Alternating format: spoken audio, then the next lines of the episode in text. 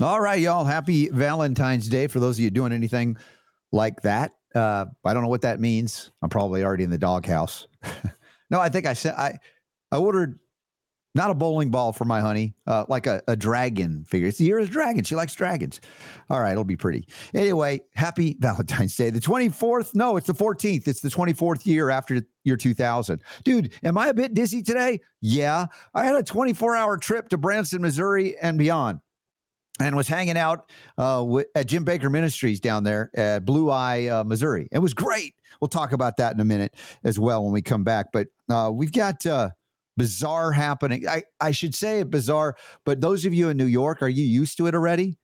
They want to make minors of any age to be able to consent to any medical intervention without parental consent. Crazy stuff. We're going to check in on Canada. We've got a guest, Ken Drysdale, first time, I believe, on the Robert Scott Bell Show from National Citizens Inquiry .ca. What went wrong up in Canada regarding COVID response? And I'll actually talk about what went wrong in America, even under Trump. Yeah, I said that. Also, let's see, Alaska pox. Okay, we'll go there. Probably going to blame cats. And, we got so much more to talk. Oh, the homeopathic hit of the day is golden. Let me just give you that hint. It is golden today. You're going to love it. So stick around. The Robert Scott Bell Show is on robertscottbell.com/listen. I'll figure out where I am, and we'll get this party started right about now.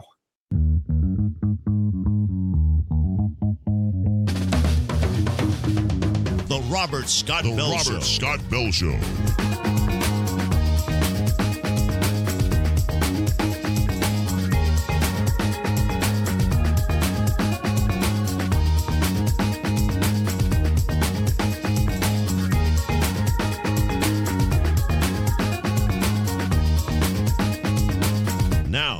The voice of health, freedom, and liberty, here's Robert Scott Bell.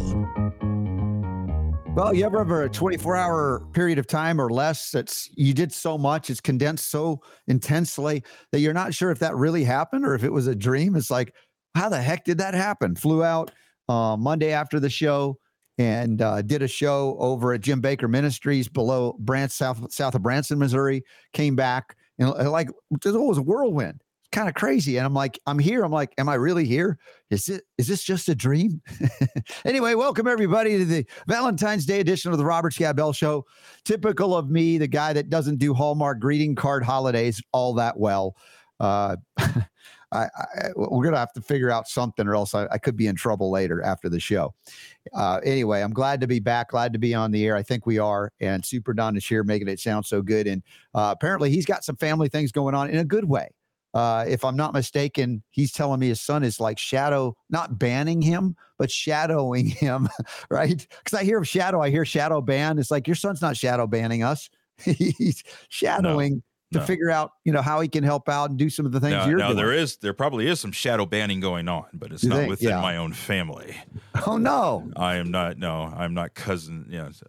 Zuckerberg is not my cousin. Okay. Yeah. Yeah, there once was a dream, much like Sanford and Son, perhaps maybe Naylor and Son might be a thing. Well, dude, if he has a fraction of your talent to produce and do the things you do, he's going to be golden too. We're working on it. Yeah, I'm just like, looking up to you, my brother, to say, wow, what an amazing talent that you have developed in your lifetime since we've been together. And you're so in demand. I'm like, you're having to take, a baseball bat or something to go, hey, enough. I can't do more. So that's probably why that's happening. Yeah, absolutely. So jet lag. Well, it's kind of jet confusion. I'm just like, it was so quick, like out, back, and a lot was done in that time frame, and plus, it was really great. I know it really happened because we had a family visit, and like a mini RSB show family reunion at the Jim Baker Ministries place in Blue Eye, Missouri, because Leslie came with five of her six daughters, and joined in the studio to watch what was going on, which was really cool. Oh, let's take a look at some pictures here. We got some good pictures from that. Prove that it actually happened. Yes, they're the hosts of the show when Jim and Lori are not there. There's Mondo at the end there, and we're going to get him on the show. He's got a book coming out. It's amazing, so that's coming up. And there's Keith Clearwater and Lisa Hill. Keith, of course, is a PGA champion twice, and he's a big proponent of using Cardio Miracle as an athlete. Dude, I can't get over what that set looks like. I mean, it's like a little town. It's amazing. It reminds me of like when you go to Disneyland, you know, and you go into those sections and it's like a town with stores. And it totally is. Yeah. That's what it looks like. It's really cool. And there's Lisa. Of course, you replayed a broadcast where she was doing special deals on the Silverite pillowcases. Which, if you recall, when she was on the show, she said that special would stay as long as she had stock. So I think it's RSB2. Yes. You get two of the Silverite pillowcases for $99, which is like $50 off. Yeah, which is something you can put around any pillowcase. Like if you're traveling to hotels, that's right. You can protect yourself. And we talked about that. You can wear it over your head and protect yourself that way too. That's true. You can put it on the airline seat behind you, whatever. And it's amazing. And you know what was kind of cool? You know, we did a little mini thing about that when we were there, recorded something. And after it, I think it was the youngest daughter of Leslie. And she's like teary-eyed. She's like, and I apologize because it was such a whirlwind there, just remembering all these details. And she's like, oh, because I was talking about how it helped me like at night with the sinuses. Like I would normally have congestion because the pillow, you know, what grows on and in pillows, you don't even want to know. And then I switched over to the Silverite pillow and I was like, oh my gosh, I can breathe. This is awesome. And she's like, every night I can't breathe. And she goes to her mom and Leslie said, well, you're going to have to really work hard to save up to get one. And Leslie Lisa Hill had gifted me one while we were there. And I'm like, you know what? Aww. This is yours. This is yours. So it was really nice sweet because she was crying. She was so happy. And I'm like, I was just grateful that I could do that. And, you know, paying it forward. That's good. But it was great to see them there. And everybody was a little mini reunion. It's just so funny. There you go. There they are sitting in the front row there. People can come and there are people that live there. They have condos. They have apartments. They have houses on the property. It's amazing down there. It's a beautiful place. It almost looks like they could live on the set in the condos and the apartments. They have a Mexican restaurant right there. There's me and Keith on set there. Keith Clearwater. He's a cool dude. Yeah, cool dude. He joined us for the last Cardio Miracle webinar on fitness and high-level performance. That was awesome. There's Leslie and the kids. There they are. That great smile right there in the middle. So you can tell who the jokester is in the family there. Oh, totally. Yeah. So that was great. Oh yeah, that's when we were doing a little Silverite discussion. You see the pillowcase over Lisa's shoulder there, and we were doing a little 15-minute impromptu improv on it. And I thought that was kind of cool as well. I love my Silverite pillow. If you guys haven't gotten them yet, please take advantage. Get the Silverite, get the pillowcases, and put them on anything. You know, it's gonna protect you. I don't know. There's so much I wanted to share. Oh, by the way, on the way down into landing last night, I had to connect through Dallas. Sitting next to a guy, I got bumped into first class. Thankfully, that was kind of nice. And I just. I was watching a movie on the computer just because killing time. I was tired. I was like, yeah, all right. So as we're descending, like maybe 15 minutes left in the flight, the guy sitting next to me suddenly strikes up a conversation. Do you ski?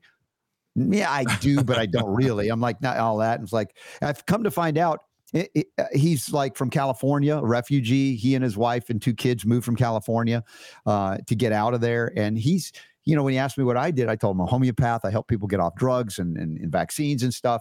And he was like, oh, gosh, I'm with you 100%. I wish my wife was. And I said, well, if you want me to talk to her, I will. She wasn't there with him.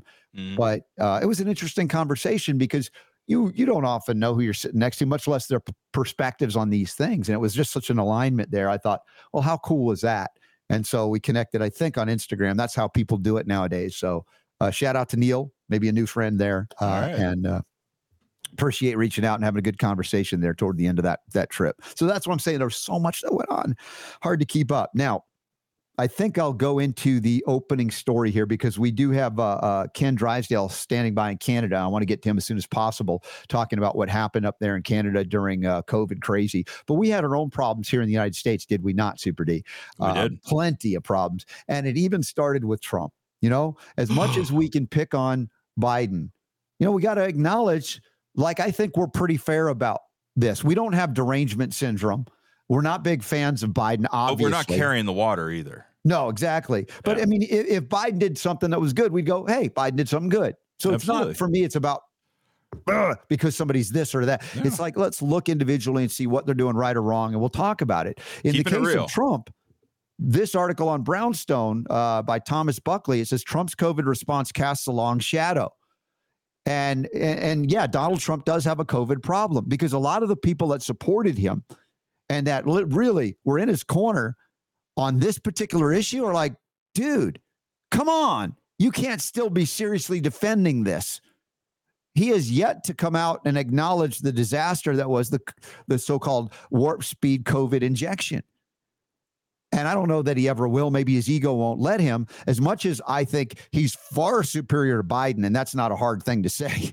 I mean, it's not even a close contest. As I pointed out, whether you love, hate, or are neutral on Trump, we wouldn't be having, in my opinion, the crazy Ukraine issue, much less I think the things that happened between Israel and Hamas probably wouldn't happen either under Trump's watch. That's my perspective. It might be different for you. But on this issue, if he would come out and admit, hey, I screwed up by trusting, for instance, Fauci and all those other folks, something about, because, he's a big guy for accountability. It's about success in business and things. And what happens, I remember his Apprentice television show, it was about choosing the best leader to win the Apprentice, right? If you remember that. And, he put them through grueling tests to find out, what are they made of? And dude, Trump, you would have been kicked off your own show based on who you chose to be leaders within your administration. Now, granted, you had never been in government like that, but at the same time, man, do you not acknowledge the failures that existed in that administration? And we praised Trump and his administration when he did good things. So again, this is not a wholesale attack, nor that it is a wholesale defense either, because that's not what we do here. And I just wanted to relate, if we can have some level of intellectual integrity about this issue, a lot of people that are inclined to support Trump still have a reticence. And I think a lot of them are going over to Bobby Kennedy because of his stance on a lot of things, like the vaccine in particular. That's a big thing. It is. It's a sticking point for a lot of people because, listen, Trump he appears to not be the kind of guy who wants to admit wrong at all. Right. Right. Yeah. Yeah, he's not wired that way. And he's in a pickle because he's faced with either having to stand by the decision that he made with Operation Warp Speed and with the pandemic measures and all that kind of stuff, or he has to admit that he was misled and made a mistake, and he doesn't want to do either one of those things. And so I think, what's going on is he's trying to pick which one sounds the best. Right. And so far, he's been taking the side of, I saved millions of lives by Operation Warp Speed. Yeah, and there's no millions evidence, and millions and millions, No evidence of one life saved with those shots. Right. So it's a very big blind spot for him, something. I would just say that. And, Bobby Kennedy is taking those folks. Now, there's still a question about Bobby Kennedy. Is he taking more votes from the Democrats or the Republicans? I don't know. And I don't care. Honestly, I want to have I want people to have choices, and for the most part, there hasn't been, with rare exception. Do you have a third party candidate or the libertarian candidate or sometimes the constitutional candidate, whatever it is? But the duopoly, the two party system, it's almost two sides of the same coin. Another thing. Now, I saw John Rappaport had another good piece on, he not only no more fake news that he did, but his Substack articles talking about Bobby Kennedy. If he pushed heavily on the vaccine issue, despite the mainstream media's attempt to slander him and discount him because of it, I would say a significant majority now, Super D, either are injured or know somebody who has been injured or worse by these shots. So I don't think it's the same losing scenario if he lays in heavily on it. I'm with Rappaport on this. If Kennedy wants to do something, but here's the problem, though. He can't be a one-trick pony. He's got to – there's a whole lot going on in the world that he needs to also be addressing and probably focusing on more than the vaccine issue, because you don't want him to become pigeonholed, right, on one particular issue. So he's got a lot that he has to address and has to show are his passion outside of that, which he has attempted to do. I think moving into the vaccine arena and making that some kind of like cornerstone of his presidency, I think would be a mistake, personally, strategically. There can be an argument made for that, Super D. I agree. But I also think that we're underestimating how many people have been affected by this. Right. Excuse me. So anyway, I'm not here advising anybody's campaign, but good Lord, Trump, if you want to do something, armchair quarterbacking here. A lot of people apologize and go, you know what? I trusted the wrong people. People would respect that. They would. And a lot of people would come back and vote for you. Right now, of course, Bobby Kennedy is gaining. They're desperate. I see a hit piece, attack piece on one of his family members that's in his campaign, as well as Del Bigtree, not surprisingly, attacking that campaign any way they can to kind of. Oh, I saw a headline on Drudge. It was saying, oh, his staffers are mass exodus because of the lavish spending that he's doing. Yeah, it's like, look at any campaign and you're going to find some area where you're going, well, somebody disagrees with that spending and somebody, you know, so I take that with a grain of salt. And also, you know, if we see the Dems and Mayorkas as well, apparently I've seen reference that he's partly or maybe solely responsible for denying the Secret Service protection request of Bobby Kennedy running for president still, as he's been impeached now. Now, it probably won't go anywhere in the Senate, but, you know, again, more intrigue every which way you look related to COVID, which is shaking things up and changing things a little bit. Maybe, I think in a lot of ways for the better, as I point out, more people than ever have woken up to the ruse, the scam, the deception that is the vaccine industrial complex and the pharmaceutical industry that has no liability for putting it out there through emergency or otherwise. So I'll pause on this story and we'll go to Canada, because we got a lot of friends, we got a lot of listeners in Canada, second to the U.S. in terms of fans of the RSB show here. And we got a guy that's done pretty amazing work. And the website is National Citizens Inquiry.ca. And our guest this hour, Ken Drysdale, has done a lot to lead a citizen inquiry into Canada's COVID-19 response. So we had problems here in the United States. They got problems there in Canada, probably still ongoing. And we're going to get some updates for our friends up north. Ken Drysdale joins us now on the Robert Scott Bell Show. Ken, welcome to the show. Good afternoon. How are you? Doing well, and, you know, tackling these issues similar to what you're probably doing in Canada in your own right. And, you know, we've covered a lot about your prime minister there, who evidently is related to Fidel Castro. I don't know if that's been approved or officially sanctioned or whatever, but dude, that guy, I mean, even people who are left of center, which I know a lot of Canadians lean left in that way politically, even they probably got to go, man, what's wrong with this guy? Yeah. Well, you know, he only had 31% of the vote last time he got in. And so he's formed a coalition government with, believe it or not, a party called the NDP that used to be called the Canadian Communist Federation. They were the CCF at one time. Yeah, that's perfect. He's got a super minority of communists that he's combined with.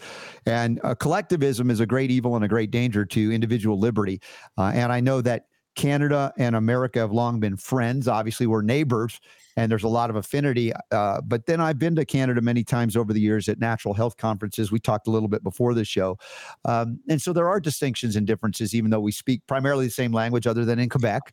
But talk to me about the response in Canada and also the response in Canada, because you're working with a citizen inquiry. Well, our response in Canada was, it varied from province to province. You know, we have 10 provinces similar to your 50 states.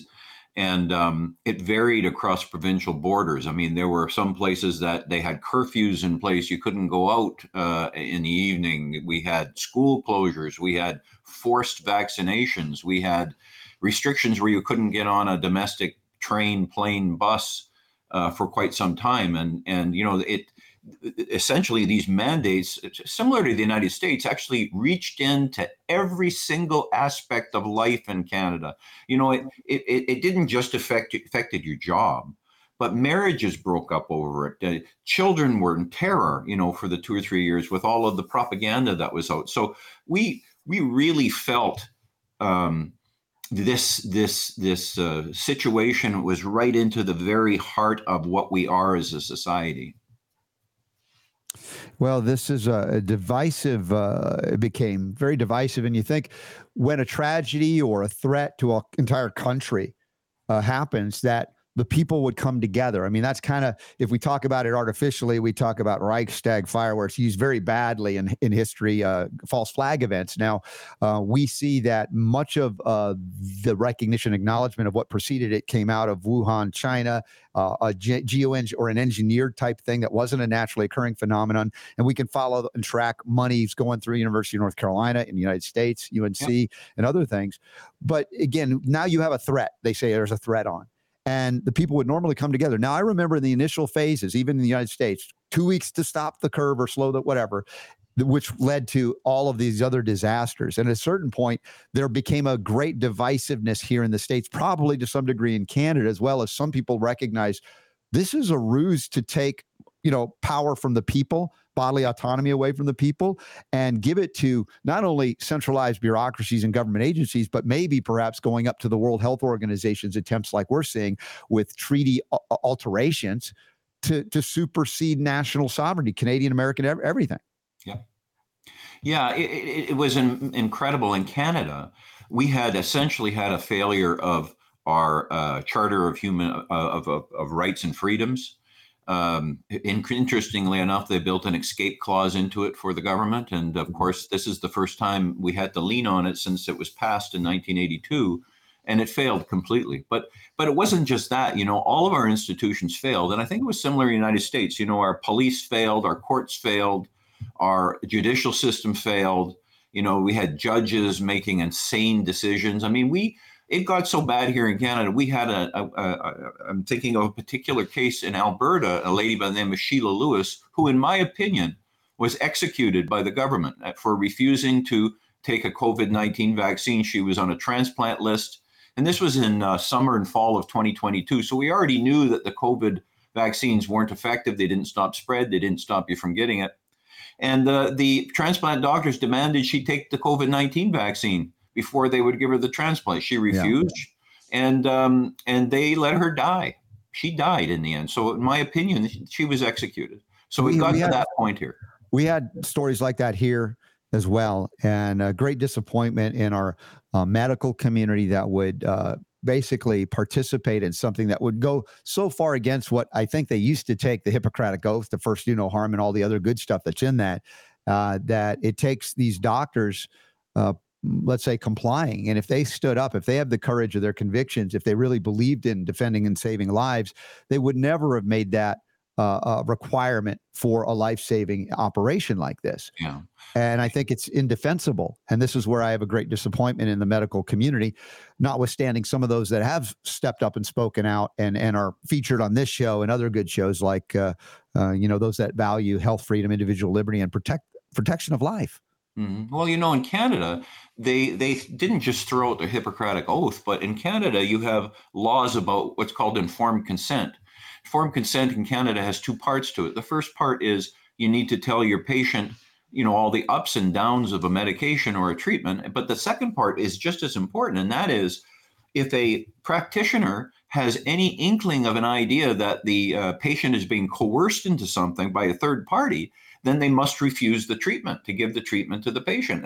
And is anyone going to tell me that the doctors didn't know that people were in there because they were going to lose their jobs or they couldn't go and visit their loved ones? I mean, so they threw all of the medical ethics out the window. And in Canada, that's a crime. And I wonder how long we have to hold our breath until that crime is investigated. Well, yeah. And so when you say we have this website linked up today in the show notes. Again, it's the February 14th, 2024, when we're first airing the show, nationalcitizensinquiry.ca. Is this something that's ongoing? What has been accomplished thus far? What are the goals of it? And how can our fellow Canadian friends participate and support you? Well, it's incredible, actually. What we did was, you know, one of the things that happened in Canada during the pandemic as a result of the truckers protest, the legal truckers protest in Ottawa, was that the government invoked what used to be called the War Measures Act. It's now called the Emergencies Act. And as a result of that, you know, people were put in jail. They were frozen bank accounts. We've got 4 people still in jail now that haven't had trial yet in 720 some odd days of incarceration. So, you know, in response to that, and seeing that the government supposedly did an investigation as to whether or not they should have invoked the Emergencies Act, but it was a complete partisan joke. So Canadians got fed up with that, and they said, you know, we have to do something. And so everyday Canadians got together from coast to coast, tens of thousands of them, and they put together this National Citizens Inquiry. And the assignment for us was very wide open. The assignment was listen to Canadians, get their stories, and then prepare a report that not only memorialized what happened to them, but it also came up with recommendations and conclusions as to what we could do better if this ever happened again. So what we did in response to that scope of work was we traveled from coast to coast in Canada. We visited 8 cities. We spent 3 days of hearings in each city, so 24 full days of hearings. And these hearings were carried out like a judicial inquiry. So there was a gallery for the citizens. There was a witness table. There was lawyers who would cross-examine the witnesses, and then the commissioners, of which there was 4, and I'm the chairman of those commissioners, also questioned or cross-examined the citizens. Now, this was all videotaped. It was transcribed, and all of those videotapes and transcriptions are on the website. So we heard these stories from, I think there was 305 witnesses over the 24 days of testimony. And there was 94, I believe, expert witnesses, a lot of people who your listeners will recognize their names. And so once those hearings were done, the commissioners were tasked with preparing a comprehensive report. And, you know, that report was issued worldwide on November 28th. Of 2023. It's free, by the way. It's on our website. You just go on there. You don't have to identify yourself. You just go on there and download it. The total report is 5,342 pages long, 4,699 pages of sworn transcripts, about 643 pages of a report. We made over 400 recommendations on 70 pages. Now, that's a scary thing. You know, when you tell a person you've done a report and it's over 4,000 pages, who's going to read that? Right. But we knew that going in, and we built this report so that it was extremely easy to use. And what I tell folks to do is it's split up into sections. You go to the table of contents, and the first things you should read are section 9 and 10. I think they're like 8 pages total. And what that is, it's the statement by the commissioners who sat through those 24 days of testimony and heard every single one of the witnesses. And we give a conclusion, and we warn Canadians about what had happened and what is going to continue to happen in the future. Once you've read that, and it'll probably get your blood going, you go to section 8, which is a simple listing of all of our recommendations, and it's all broken down into areas of interest. So when you're looking at the table of contents, you look up section 8, and maybe you look through the list of those headings, and perhaps you're interested in churches. Perhaps you're interested in what happened in schools, or what did it do to the budget, or how did seniors react to it? I mean, there's just a vast variety of subjects. So pick one you're interested in, go back to section 8 and read it. It's just the recommendations listing. And then if you want to go further, go to section 7, and it's the same section number. So 8.12 would be the same as 7.12, but in 7, what we do is we expand it. We give you the discussion. We tell you who the witnesses were. We go through what our evidence is, and then we provide the recommendations again. And so you can piece through this report one little bit at a time, you know, in the areas that you're interested in. And then you can go back to the website. And if you go to the tabs that says hearings, it's split out into each city, and there's 8 cities. And if you click on the city, it lists every single one of the people who testified in order. And you can click on their name, and it takes you to a separate page, and it shows you the video, the transcript, any exhibits that they had. It's all there, and it's all free. So nationalcitizensinquiry.ca, it's an incredible document. It's never been done before in the world, by the way. You know, we're at 20 or 30 million impressions on the website right now. Mainstream media hasn't touched us. I think there's one small article on CBC Radio, I think, but I believe that's all. So this is a big deal. This is like the Truckers Convoy 2. Yeah. And like I said, it was paid for by Canadians. It was mostly volunteers. I think we had thousands of volunteers, and I think we had like 2 or 3 paid assistants. I mean, I really got rich on what my contribution. The NCI, my contract says they pay me $1 for for 1,500 hours of work. Canadian or U.S. Yeah, it's Canadian, so it's 75 cents. Oh, but they haven't paid me yet. Not even. Yeah, no, I've been there. Listen, the people of Canada, I would like to say that they might have seen some things they didn't know. Many of them were asleep about, just like here in the United States, about their own government, much less the media. That it is, something that suppresses free thought, free flow of information. You mentioned the truckers thing, the fact that they could go in and stop, the banker, the truckers from accessing their money. Like, and I know you mentioned, I think the court ruling there was that it wasn't, a legitimate legal thing to do.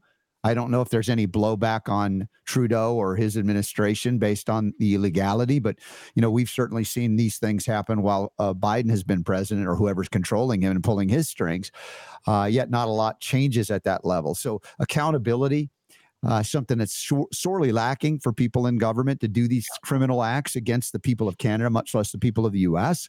So I imagine that, there's the same entrenched I don't know what the word would be at this point, but criminality, I don't think is too strong, when it comes to the impact on the freedom and bodily autonomy, much less the informed consent, which seemingly is something that's enshrined in international law, much less Canadian or U.S.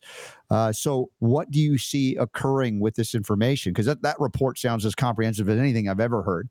It's unique in the world. It's an encyclopedia of a contemporaneous testimony, sworn testimony by, a wide variety of people. We had world-renowned experts on there, like Dr. McCullough. We had Jordan Peterson on there. We had somebody driving the truck for Purilator who lost their job, or a railway employee, or we've had top scientists on there. We had teachers, professors, lawyers, bricklayers, construction workers. We had a wide variety of Canadians. So what do I hope is going to happen with this? I spent 40 years in the construction industry, and I always explain it to people this way. I said, people should think of the National Citizens Inquiry as a huge toolbox. And just like on a construction site, I've been on thousands of construction sites in my 40 years, and I never once saw a carpenter walk onto the site at 8 o'clock in the morning, put the toolbox down on the floor and go home, and then come back at 5 o'clock and expect the toolbox to open itself and build the house. Right. So it's the same with this, folks. Yeah. You got to pick up this report. You got to read this report, and you got to start talking about it to people. And I don't mean acting like a funnel and dumping into people. I mean, maybe you're at the grocery store lineup and you might say to the person sitting behind you, hey, have you heard about this National Citizens Inquiry thing? Do you know anything about it? And start a conversation. But it's got to, I'm going to quote something that's going to get my American cousins mad at me. Go ahead. But people always ask me, what's your greatest hope for this thing? And I quote Admiral Isakuro Yamamoto from Japan, World War II? Of Japan during World War II. And he said, and I'm going to change his quote a little bit, my greatest hope is that this National Citizens Inquiry report will waken up a sleeping giant of Canadians and fill them with a terrible resolve. And really, that's the best that I can ask for on this thing, is that it wakes people up. Yeah. And when they listen to the testimony, they watch the testimony. I always challenge people, go to the website and just pick 3 testimonies. Don't care which ones. Pick them and watch them. It'll change your life. I guarantee it. When you use a quote like that, of course, completely backfired on Japan, obviously doing the so-called sneak attack, but arguably historically, it wasn't so sneaky, as FDR was given a heads up and said, we need this to happen so that the American people will change and want to engage in another world war after this, being a bit tired from World War I.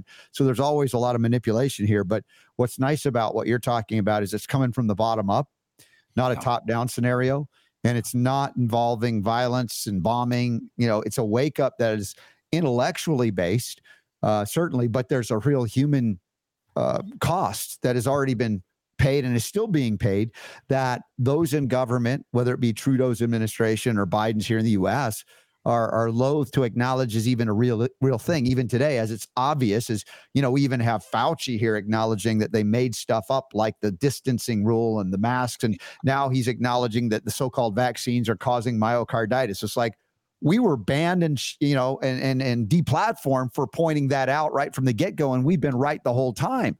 Yeah. So, you know, the National Citizens Inquiry was deplatformed from YouTube at the time. So we went over to alternates, you know, like Rumble. It's a free speech platform. Yes. And our own website we constructed over the time. But, you know, people should, you know, what's going on in the United States right now is going on here too. The courts are starting to move, not in the criminal area yet, but they're being forced by the people to move in the civil area. And so once all these civil lawsuits and these human rights claims start to gain momentum, and they are in Canada right now, I believe criminal charges will be coming, but it will follow. It will follow. And it's just a matter of how long that's going to take. Yeah, well, exactly. We've got to be tenacious. They'd like us to think that anything we do will fail, because that basically results in kind of an apathy.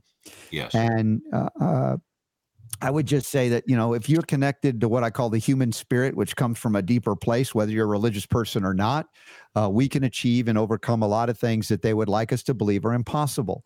Because if you believe something's impossible, it becomes the truth for you. I would rather not engage in that belief system. And I don't know, maybe the Canadians can come out of their funk and thinking their government is so powerful that there's nothing they can do either. Like many in the U.S. have come to that conclusion. Oh, it's just too much. You can't fight it. But if you give up, you're going to basically, you know, be walked in to these concentration camps. And I say that not as an affront to anybody who thinks that there's only one kind of concentration camp, but, you know, we've seen evidence of things even like in New York State now. And I've got some more stories on the bizarre desire of the government of New York to take over the role of parents and become parents to all children, giving them ability to inform consent on at any age for any medical procedure. It's just a shocking thing, even though we've seen some weirdness in New York, but maybe New York's too close to Canada. I don't know what's going on. Well, you know, we're not just neighbors.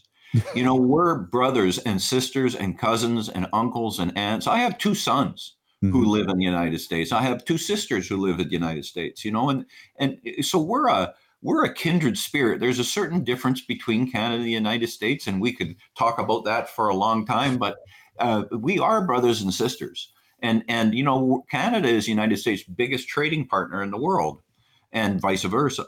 So, you know, there are ties that cannot be broken between our two countries. And generally speaking, what's happening here is happening there, or will be, or vice versa. Yeah, I see that a lot. And, you know, we look at some of the things that have been adopted in California, the Chinification, if you will, of Canada as well. There's some really strange things that you're going, you know, if you're at all a Canadian nationalist or an American nationalist, and I don't say that in a negative light. I mean, there are good things about loving your country and wanting it to do right and well. But right now, people who, you know, think Canada first or America first are often derided as potential terrorists now. It's bizarre in this globalist dominated, top down kind of centralized bureaucracies that we have in both of our countries, much less other countries around the world. So I don't think it's wrong and bad, in fact, to love your country and want to defend it, because there's a national identity. There are things that you would value that maybe we would share between the U.S. and Canada, but then there are, as you point out, there are distinctions. We have a certain value system that is distinct and different from Canada, as I've gone over. I haven't received hatred from any of those things. It's been spirited, engaged in discussions and even arguments, but all in good fun for the most part. But I agree, for the most part, we all have a lot more in common than we have that would divide us. Oh, absolutely. Like I said, you know, I'm not exaggerating when I say we're brothers and sisters and fathers and mothers across the border. There's, you know, there's so many connections between our two countries, and there are slight differences. You know what? I've got 9 brothers and sisters, and we're all different, but we're still brothers and sisters, right? And we love each other. We come together when it's necessary.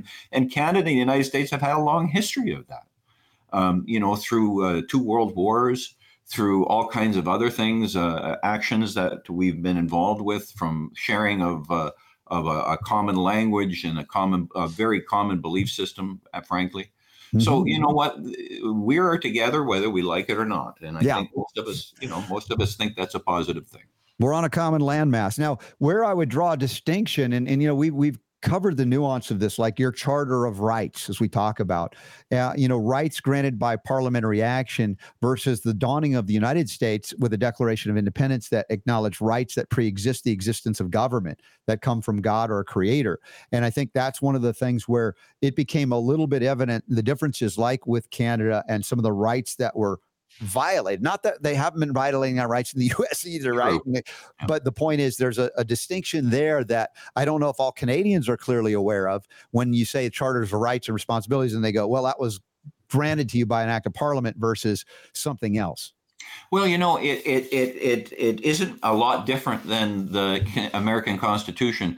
The very first paragraph of the Canadian Charter and Rights and Freedoms says it comes from God. And then the very next paragraph says, well, unless the government feels that in order to have a democratic society, it's going to do X, Y, Z, and it's not really defined. So, you know, I always tell Canadians that our Charter of Rights and Freedoms, which was only came to be in 1982, and by the way, was never ratified. It had to be signed by all the provinces or states, and Quebec never signed it. But I always tell Canadians, it's kind of like you've been carrying around an umbrella for 40 years, and you never open the darn umbrella. Yeah. And the day it started to rain, you opened it up and the umbrella was all moth-eaten and was full of holes and the rain just came in. Well, that was our Charter of Rights and Freedoms. The first time we needed it, it collapsed. Yeah. Yeah. You had to use it in a crisis and not any other time. You're right. That's a great analogy, a great visual there. So, Ken, as you've been paid barely $1 Canadian for all your efforts here, do you have another thing that you can do so you don't end up homeless? What's going on? Well, you know, you're being very kind, probably because the color of my beard, you probably know I'm retired. I was a professional engineer and owned an engineering company for 40 some odd years. And so I luckily had enough success that I retired about 8-9 years ago. And I got involved in this 2 years ago. I wrote a statistical report that talked about the odds of you getting COVID-19 and dying of it. And it was criminal what I saw. And we tried to get the RCMP, our federal police force, similar to your FBI and just as corrupt, to actually do charges. And it was interesting, you know, that report, it was called euphemistically called the 89-page report. It's gone out, I believe there's like 2.5 million copies of it gone out worldwide by people downloading it from our website. And we sent thousands, tens of thousands of them to every police station in Canada.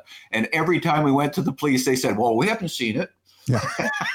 It was hilarious. We've had similar reports presented to various attorneys general in the United States. Dr. David Martin was engaged in that. Some of my friends were as well. And they were correct and right and accurate about the violations of law. But to your point, same thing here in the U.S. That's where there's a similarity. The corruption goes all the way down to the bottom where nobody wants to take it on.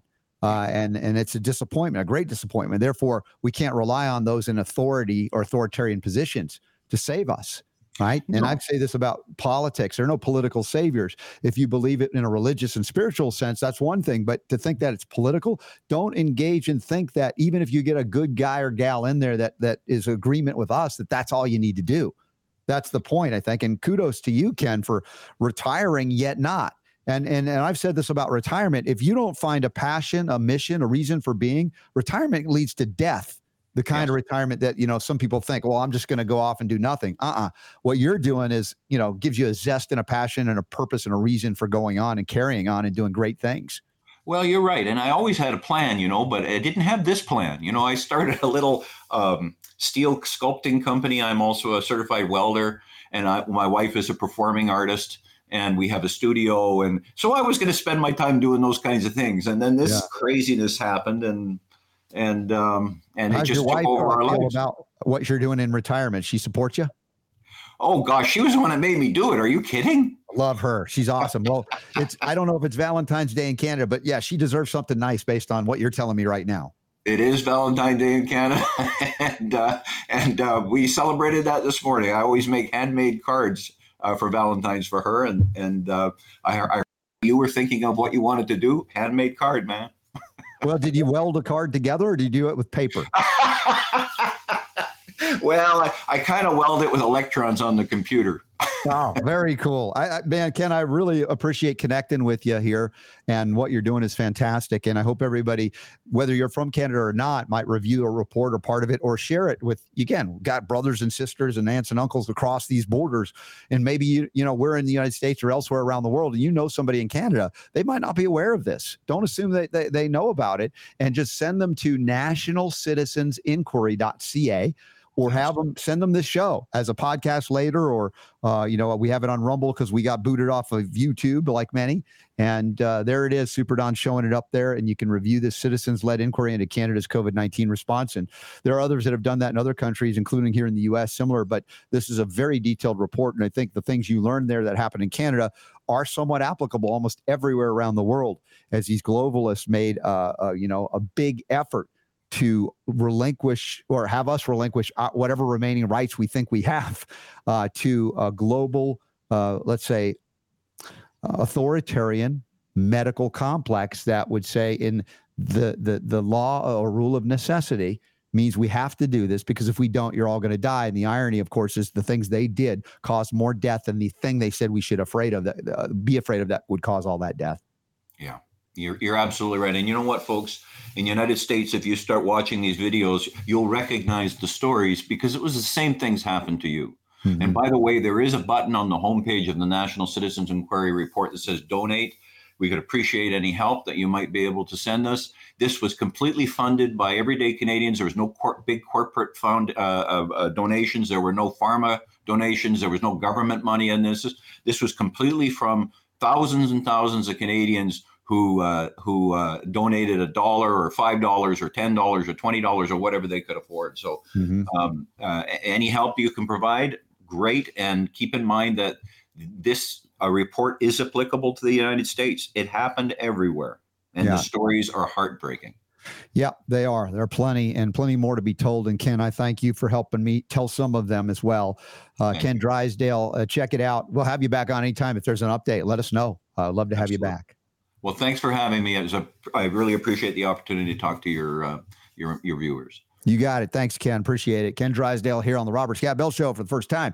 And, you know, we're not, even though this show originates in the United States, we're not so U.S.-centric that we don't cover these issues around the world. For those that have been with me for a long time, yeah, there are globalist agendas afoot that would violate and have violated the sovereignty and sanctity of every nation on planet Earth, especially those that are engaged in, you know, participation with things like the World Health Organization or the IMF and the World Bank. Speaking of that, this is a fascinating thing about debt and slavery, the combination therein. And a lot of these plays have been financial and economic and driven by the banksters, the international fraudsters that always win, no matter who declares war or doesn't on another.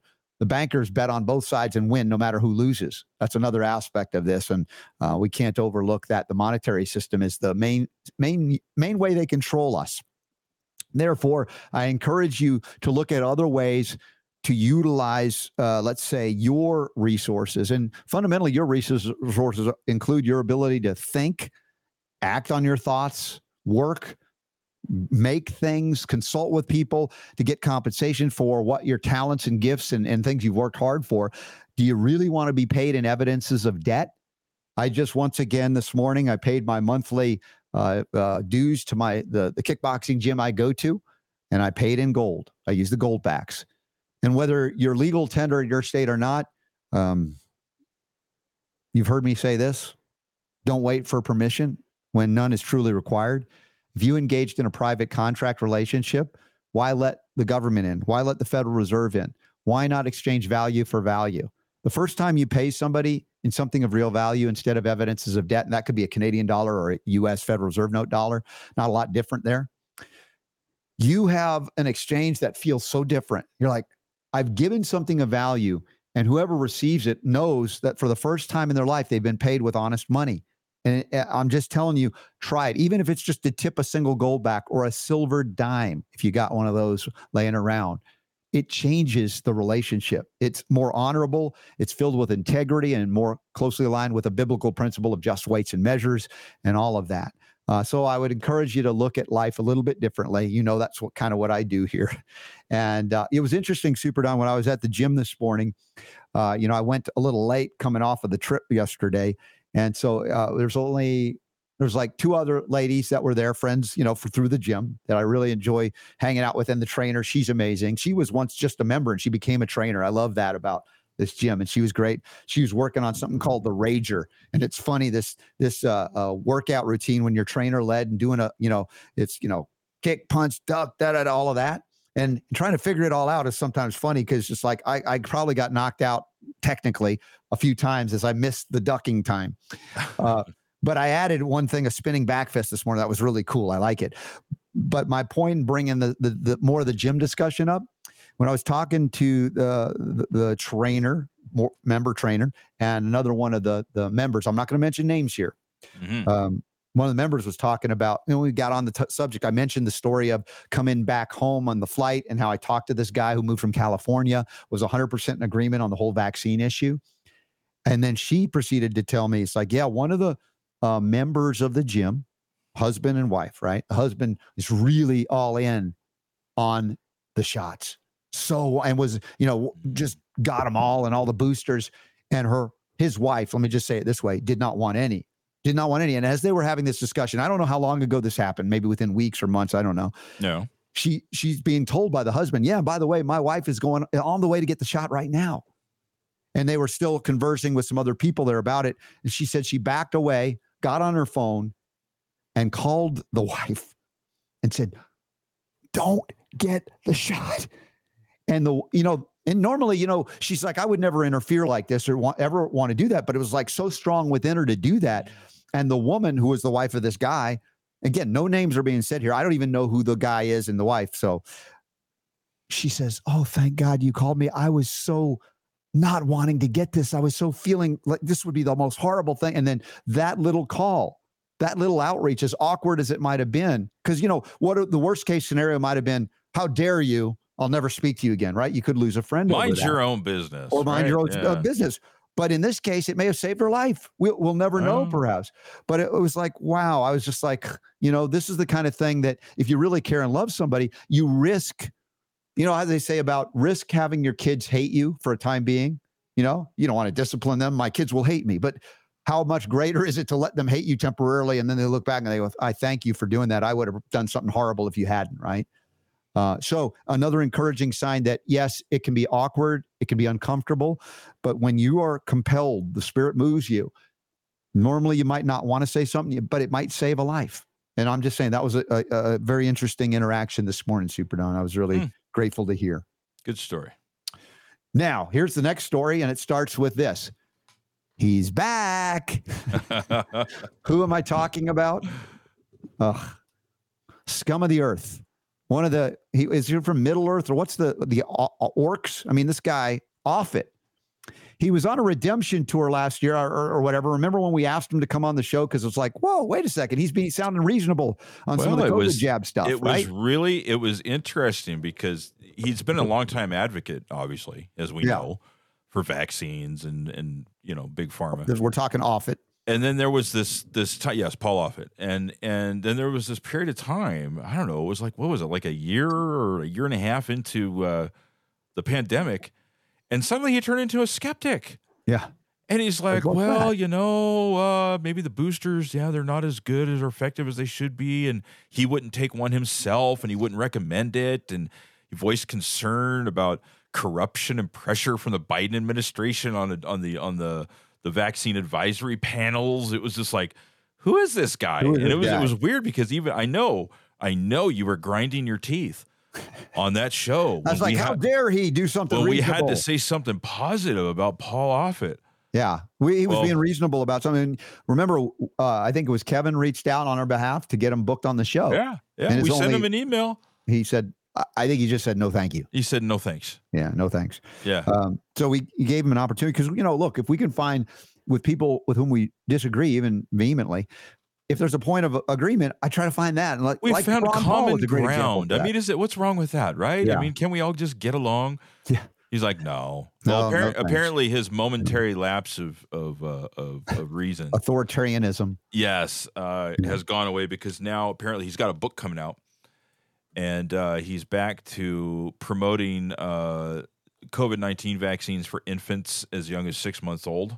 Yeah, despite the fact that only 4% of parents with children under age 4 are choosing to vaccinate them against COVID-19. Well, what does that say? Of course, somebody maybe got to him in terms of, hey, you know what, that grant that you've been wanting? Well, listen, here's my theory on this. Yeah. Back when he was being skeptical and saying some things that made sense that we agreed with, mm-hmm. was at a time, if you remember, the FDA decided to go ahead and approve the vaccine and ignore, they didn't even ask the advisory panel that he's on their opinion. Now, this is something they normally do. They have the advisory panel. They say, here's all the evidence. Take a look at this. You know, what do you guys think? What's your advice? And then the FDA then takes their advice and then makes a decision. And most of the time, if correct me if I'm wrong, most of the time they go with whatever the advisory panel advises. Well, in this particular case, the vaccine came out and they just said, we don't need your advice. And they just approved it. And I think what happened was it bruised off its ego. And so I think what he did is he was spiteful, right? Peeved at the FDA. And so then he took an opposite stance. Now that's blown over. And now, hey, he wrote a book. He can't sell a book if he doesn't go back to being Paul Offit again, right? Yeah, he needs the support of all of his buddies to say, hey, this is a book everybody should watch, read this, whatever, buy it. Yeah, you're right. Self-interest. So even if we were trying to be nice with him, it looks like the integrity that he temporarily found wasn't really rooted in integrity, but probably being butthurt over the FDA not consulting with him on something. Yeah, that's more in line with his character, don't you think? More consistent? I think so. I think it's safe to say. Anyway, well, we had a nice foray into Canada today for our northern neighbors here in the U.S. And as I said, we have a lot of fans and friends and some I consider family as well up in Canada. And you know, my heart goes out to you guys and you know, what you've been through as well. So in some ways it was worse than here in the United States, even though you have 10 provinces and they were all somewhat different. There's still a lot of issues. If I was in Canada, I would probably leave knowing that there was a place that at least in its organization originally acknowledged that rights come from God, and it wasn't an act of parliament that said, yeah, except when we decide it's not convenient for us. But I acknowledge too the failings of my own country and the people that are so-called ruling it in abandoning these principles. And we're going to talk about that next hour, particularly the place where I came onto planet Earth in this lifetime, New York, and the insanity that's going on there among the Democrats that control the supermajority of New York. Now, for me to say Democrats, it doesn't mean all Democrats are bad. Anytime I say Republicans, it doesn't mean they're all good, or vice versa. But in this case, you have a supermajority, as you do in Canada, where they do not believe in parental rights, clearly, with things that they've done, much less religious freedom. Oh, that they have a really nasty antipathy against people of faith. Now, granted, there are people of faith that are hypocrites, plenty of them, and I've run into them, and I don't enjoy those folks. But I will acknowledge, as I just got back from the Jim Baker Ministries down south in Blue Eye, Missouri, south of Joplin? Yeah, Leslie and Joplin, but Branson. And you know what I'll say about, for those of you old enough to remember Jim Baker and Tammy Faye at the time and the scandal surrounding that, they made a movie about it.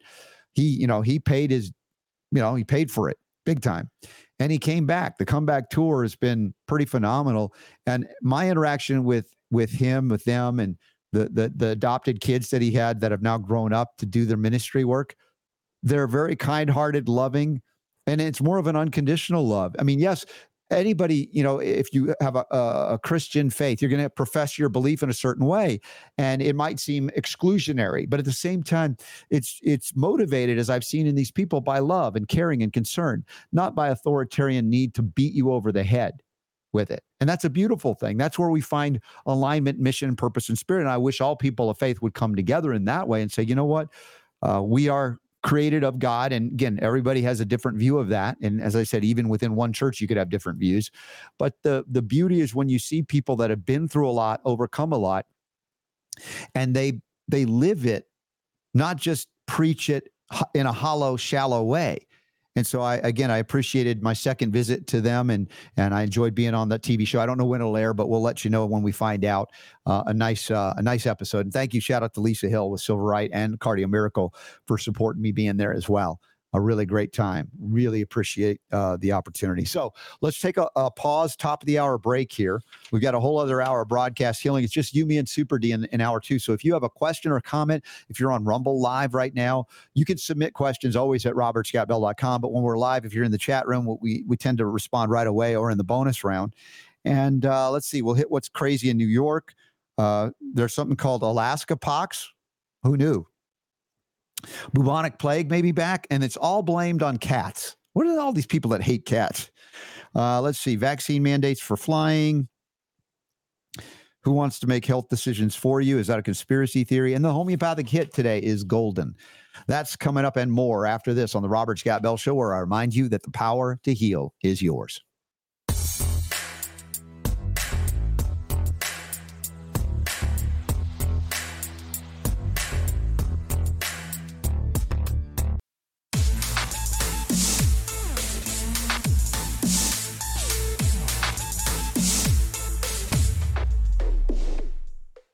All right. Yep. For a little bit of good news as we start hour two, our buddy Chris posts in the chat room.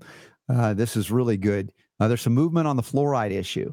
And this is Branson, where I just was. They will not continue fluoridating water, according to KZRK 106.3 FM, November 16, 2023.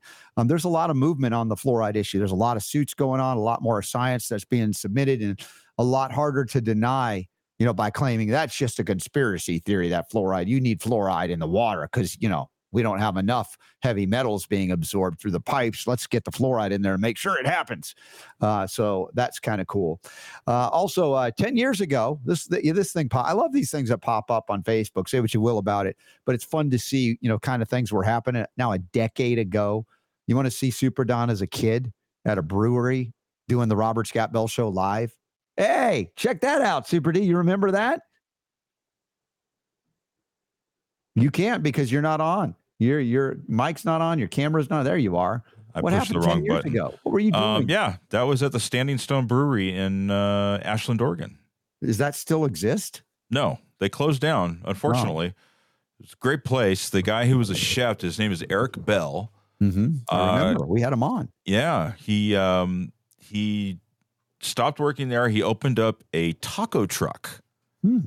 And I believe it's over like in Medford. It's called Word on the Street is the name of the taco truck. Have you ever visited the taco truck? I have not visited, but I follow him on Facebook. Okay. And Eric Bell, he was just an amazing chef, and the food that he made over there just was awesome. And so it was funny when he opened up a taco truck. I'm kind of like, a taco truck, but he doesn't make your run of the mill taco. I mean, it's got all of this fancy, I mean, it's just like it's fancy chef, stuff in the tacos with the exotic ingredients and all that kind of stuff. Very popular. It appears that he's doing very well. Yeah. So yeah, he just decided to do his thing, but I'll tell you, over there at Standing Stone, they had great beer and it was organic. Yes. And, growing up, Brussels sprouts were not a thing that I liked. I just did not eat because when we ate them at home, they were very boring. You know, here's some boiled Brussels sprouts. Boy, that's good. No, but he made these roasted Brussels sprouts with garlic butter and all that other stuff like that. I was just like, oh my gosh, I could just eat these for days. Nice. And so I credit Mr. Eric Bell, among other things that he made, for making some just amazing food. I don't know if he'll ever hear this, but shout out. If you ever happen to be in Medford, Oregon, or in that area, see if you can find out where Word on the Street is. You should message him on Facebook and remind him 10 years ago you were there. Send him the picture and then say, hey, you ever think you can drive that food truck over to Klamath Falls? Wouldn't that be nice? Yeah, maybe so. I'll just go over there and visit him. Why not? I'd like to see that follow-up because, again, I think we did interview him, if my memory serves. We did. Yes, we had him on the show. Yeah, very cool. Yep. So it is Valentine's Day on the Robert Scott Bell Show. I don't know what that means to you or anybody, but Super D, did you do anything special, or are you planning anything special? You know, I was very predictable. I bought flowers. So. Were there any kind of flowers or particular colors of flowers your wife likes better than others? Or she's like, any flowers are great? No, I mean, she's a big fan of tulips. She likes tulips. Okay. We have a thing whenever I get her like roses, there's a significance to a single white rose, and that was a part of our wedding ceremony. And so that's what I get her on the anniversaries and stuff like that. But she's you know, she likes flowers. So I try and I know the colors she likes and stuff. So any organic Valentine's Day treats, since this is the first year you've done that? I didn't do anything for food. No. Yeah. By the way, Leslie and the girls did not bring me an organic gluten-free pie. No, I know. No pie. I'm like, yeah, it was like I was crying the whole time. Not good. They're so busy. I was teasing them. Of course, I love to tease them. But I imagine there will be pie at the RSB Show family reunion. I'm sure there will be. In June, 14th through 16th in Joplin, Missouri, basically. Plan for that. Also, if you realize this weekend, it's coming up. It's so fast there. The Trinity Health Freedom Expo, the virtual expo. It's this weekend, the 17th and 18th. And boy, oh boy, is it going to be amazing. Those of you who couldn't make it, and those of you who were even with us outside of Chicago last year, it is something that you couldn't see all of it. Now you have the opportunity to do so for as little. It's just like $35 for 3 months of access. I keep saying that's like one of the best deals ever. And I'm just so excited that you guys will have access to a lot of the great presentations and more, and even new stuff that's being submitted, like by a friend, Dr. Carolyn Dean and others. So be part of that. As we look through the upcoming events tab at the Robert Scott Bell Show website, robertscottbell.com, we have the Health and Freedom Summit. Judy Mikovits, Peter McCullough, and others. The Warners are hosting that March 7th through 10th in the Atlanta area. And then the following weekend, the 14th through the 17th, we have the Next Steps Conference, thanks to Tia Severino and her amazing work to provide a parallel track moving forward in various fields and endeavors, from health to other things, economics, you name it. And our friend John Bush, who I haven't seen in years, is going to be there presenting as well, and even more. It's so exciting. So that's next-steps.info. Please plan on being there for one or all of the days. That's going to be amazing. What? Oh my gosh. I don't know if you heard that. I heard something. What was that? I got it was the voice of a goddess yelling down to my studio. I'm making you a pie. Oh. Ah, this is oh my gosh. Life is so much better with pie. And of course, Leslie says we will have pie at the family reunion too, of course. And you know that. So what kind of now? This isn't. Is this a Valentine's Day pie that she's making for you? Well, it happens to be on Valentine's Day. I don't know what that means technically. What did you get her? A dragon. A dragon. Wanted a beautiful kind of crystally dragon. It's the year of the dragon. She loves dragons. Wow, that's cool. It's actually a dragon painted on a bowling ball. Who am I kidding? But it's there you go. I knew the bowling ball was going to be in there somewhere. And I got either that or vacuum, one or the other. Well, right? I put dragon stickers on the vacuum. I mean, I'm a nice guy. You guys are like, what a cad! How dare you? You're awful. I know. Back in the doghouse, I don't even have dogs. Anyway, my wife is making me a pie. That means I'm not. I must have done something okay. Dude, that's cool. Thank you for that, honey. Let's see what else we got on tap here. I'm really wanting to avoid this first story. I like just chatting with you about happy stuff because this first story is just disgusting this hour. It really is. And, you know, going back to New York, not just New York City, but New York, the state, right? And the Democratic domination of that state is anything but democracy supporting. I mean, you want to talk about violating the rights of parents everywhere and assaulting children everywhere in New York State. This is the story. This is the article. Here it is in The Defender. New York's proposed minor consent law, dangerous and misleading. And this is a story by Suzanne Burdick, PhD, who we've covered from The Defender. New York State lawmakers are weighing legislation that would allow any child or teen under 18 to seek out and consent to medical treatment, including vaccines, dental procedures, hospitalization, and even surgery without parental consent.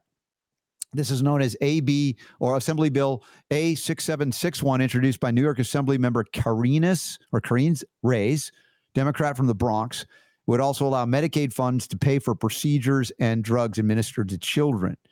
Now, the ACLU of New York is saying it's all about ensuring that all youth have quality access to quality care. But no, that's a ruse. That's a scam. That's a real, it's a fundamental violation of parental rights and authority to take care of their kids and protect them from dangerous drugs, vaccines, and surgical procedures that are not needed.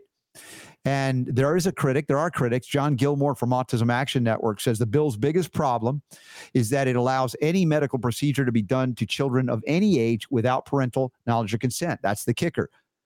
And the active summary, though, is really deceiving because it says it allows homeless youth to give effective consent to certain medical, dental, health, and hospital services. So the way the summary goes, it's kind of like anybody wanting to read, let's say, scientific literature. And all you do is you read the summary, right? Well, it could be indicative of something, but if you don't go into the body of the whole thing, you're going to miss the fact that the summary had almost nothing to do in many cases with actually what was concluded because there was another agenda there. And that's the point of this agenda in New York State as the pharmaceutical industrial complex, the medical authorities, ACLU doesn't believe in parental authority apparently. In New York is saying, hey, this is just for homeless kids. Well, yeah, and who's going to be against that, right? Hold on to your hat because this is the part that got me. Apparently, there's some language in the bill that it actually says that an infant, right, can give consent. Yeah, you can't make this up, dude. What? But it's only a homeless infant, Super Don. What? Huh? Is this actual language in the bill? They actually show this here. A provider shall not disclose information about any medical, dental, health, and or hospital services that an infant has consented to themselves to such infant's parent or guardian without such infant's authorization. An infant may consent. Are you kidding me? But it's only for homeless infants. No, I mean, folks. What in the world? I mean, and how? Can I just say, if you happen to align with the Democrat Party, that's fine. I don't hate you any more than I hate somebody who's aligned with the Republican Party. I think both parties are corrupt. We need to look at individuals. But when a party participates in something as horrendous and heinous as this, you got to go, like Bobby Kennedy has said, I can't participate in that party anymore, at least in New York. Otherwise, so I don't understand how they would put that. I mean, of all of the stuff that's in that bill, we've seen them try and do this sort of thing before. Mm-hmm. But I mean, who would put that kind of language in the bill? Well, an infant? I mean, hello, little baby. Would you like a vaccine? I think this is to cover the fact that what goes on in hospitals is that they take these infants away from parents the moment they're born, and they want to give them a Hep B shot. Yeah, but how does an infant give consent to anything? Well, how does a 12-year-old get consent? Or at least a 12-year-old can speak. Yeah, dude, really, an infant can't give consent. Remember, this may go to places that some people don't want to consider, and I'm not the only one that has said this. But if you start lowering the age of consent for medical interventions and procedures, how can it not be then said by an adult who wants to have, let's say, illicit relationships with a minor that says, well, they're old enough to consent to surgery, so they're clearly old enough to consent to engaging. Well, listen, I understand what you're saying because you've heard arguments going in the other direction where it's like, well, if you're old enough to drink, if you're old enough to drive, right, you're old enough to vote. But in this case, I can't seem to get past if the infant consents to the infants can't consent. This is like a power grab. This is about turning kids over to the pharmaceutical industrial complex that owns and controls the Democrat Party. And in many ways, they own a lot of Republicans too. So don't get me wrong. This is not just a partisan issue. It just happens to be primarily that in New York and places where you have a supermajority. There are bad things when you have a supermajority Republicans too. I think there's an important point to push and pull, but that's something that we can talk about another time. But this bill, if you're in New York, man, I don't know if you have the capacity to vote out a Democrat and put a Republican in this case. Because well, if nothing else, there needs to be some demonstrations going on here. You remember, I mean, was that in New York or was it in Jersey? Jersey, yeah. They fought back. That huge one where they were so loud outside that they were trying to conduct business inside the state assembly or whatever that was like that, and they couldn't do it because it was so loud, the noise. I mean, come on. The question is, if you're a parent and you have a kid, do you feel good about that? Would you align yourself with the state saying your kid can leave you, defy you, and get a procedure that you not only disagree with, but you may have determined is very dangerous to the life, health, and future of your child? Like, no. The infant can figure that out. As I said, I don't believe that many people who are teenagers really are that mature. Look, I'll go back to even at 18, I was mature about a lot of stuff, but there's some stuff I don't think I would have understood fully the repercussions of certain actions. That's why there are things called minors that are not allowed to enter contracts before the age of majority, as they say. Typically, that's been 18, with some exception. You know, sometimes they've done it otherwise 17 or whatever with other mitigating circumstances. But still, as I said, it's not too far afield to say that these are written by people that don't have concern, in fact, want to be able to absolve their desires to do things with kids that kids are not of the age to consent to. And not just that's why I say I don't think it's a stretch to make those assessments and go, this is not only about that. They want to destroy parental authority. 9th Amendment stuff, it's just horrific. 10th Amendment, all of that. Mm-hmm. So if you're in New York and if you're standing your ground, please stop this thing. This is just outrageous. As an I can't imagine how that could pass with that language in it. I just we'll have to keep tabs on this thing. Yeah. You know, real quick, before we move on to the next story, we did have a question from Rumble. I like to get to these when we – well, first off here, I didn't see you did that there. Yes. Oh, I'm sorry. It was just a comment, you know. Steve. How do they give consent? By crying? By cooing? By, you know – Yeah, exactly. Consent. No, it's a good question. It's like I don't know. I need some clarification. I saw the baby moved its head. I mean – yeah. It waved at me. I mean, it didn't say no. It didn't say no, exactly. Right? Like, all right. No. I mean, all right. So over on Rumble, Julie has a question. You mind if we just take a question of the day? Yeah, yeah, we're good. It's just you and me today, this hour, so. All right. Julie Davis over on Rumble says, I have a friend who is fighting pancreatic cancer and asked me this morning if I knew of something that works well for constipation. What would you recommend? And thanks for all the wonderful info. Okay. Pancreatic cancer.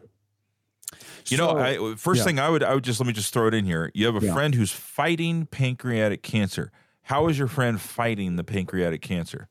Yeah, well, that is a big question because most of it's done with, toxic chemo, Whipple procedures, surgical procedures that have not a good track record. Remember, and if you're new to the show, which you might be watching on Rumble, one of my dearest friends in the whole world, no longer with us, passed away a few years ago mysteriously, Dr. Nicholas Gonzalez. What was his claim to fame among many things? He was able to help people overcome pancreatic cancer, the most devastating, fastest moving cancer. That's the worst one, right? Of them all. Yeah. Yep. And he was able to save people's lives right, left, and center. And some of those patients are alive almost 30 years later, and they did not engage in any chemo, radiation, or even surgery. And so I would urge you to look into dr-gonzalez.com, the Nicholas J. Gonzalez Foundation. Dr. Nick's wife still championing for her husband who has passed and helping other doctors to tap into this. So there are the guardians, not of the galaxy, but the Gonzalez guardians, we call them, that are basically carrying on that tradition. So please look up Dr. Nicholas Gonzalez, pancreatic cancer, and you will find another way if your friend would avail themselves of that therapy or those therapies. There are people out there helping you, including let's see, Dr. Tony Jimenez. Our friend Dr. Tony is one of them. So as far as the constipation goes. One of the things, of course, magnesium. Magnesium can be taken to tolerance, bowel tolerance, and it can cause loose stools, and you can move things on through. And I don't recommend doing it to intolerance because that's not comfortable. But at the same time, it's better than some other drugs that they use to cause, you know, things to kind of move on through. You can use things like Cascara Sagrada and let's see, what are some Senna? Those can create cramping as well. It's not so comfortable to do that. But homeopathically, I've talked about, you know, various remedies, podophyllum, colonsonia. Gosh, I don't know if one of the homeopathic hits of the day, lycopodium, can help. Anything that helps the liver to do its job, hydrating more efficiently. Of course, if you're going through chemo, that's devastating, and it can dry things out. The body, the liver is so toxic, it's just drying out fecal matter, so it doesn't interface with the body at all, and that creates more constipation as well. So echo water, hydrogen. That would be wonderful as well. There are a number of homeopathic remedies that are available. We do the homeopathic hits of the day. And Super Don, you put them up for our Patreon supporters in one place, or is it on the webpage for one place, all the various homeopathics? On Patreon, I just upload them. So okay. People get notified when I upload those. I'm a little bit behind on those, but yeah, that's where they go. Okay. So, and every day when we do a homeopathic hit, you can download them from each show, but they're built into the whole show as opposed to being separated out for our Patreon supporters. So that's another thing. Also, consider becoming a Patreon supporter, and you can join us on February 24th, Saturday, and that will be the next Zoom AMA.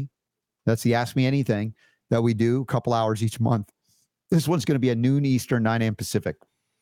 Yep. And so suggest to your friend, or you can join us if they're on Rumble. As little as $4.99 a month. You can pay a whole thing in a year, and you get access to all kinds of things, including interviews well ahead of the time we air them, like this coming Sunday's interview with Judy Mikovits that I conducted at the Autism Health Summit. And that's already available for patron supporters. You'll have to wait till Sunday if you're not, and you'll see it there, and a whole lot of other stuff. So anyway, hopefully that's helpful to you. Let's see, what else can I talk about here? Oh, castor oil. Yeah, castor oil too. You know, aloe of course, is good too. Silver aloe gut recovery protocol can help clear the system, and that chapter is available for free on my book that I wrote with Ty Bollinger, which I still need to update. I know there's not enough time in the day. Slacker. Or maybe I'm just slacker. Yeah, Super Don could be. All right, any other questions coming through? No, we're good at the moment. Okay, what did we got? We Are Changed Tampa is writing something in here. Dindolimethane supplement recommended by Sloan Kettering for estrogen-implicated cancers like pancreatic, helping to balance hormones. Okay, that wasn't specific to constipation, though. Yeah.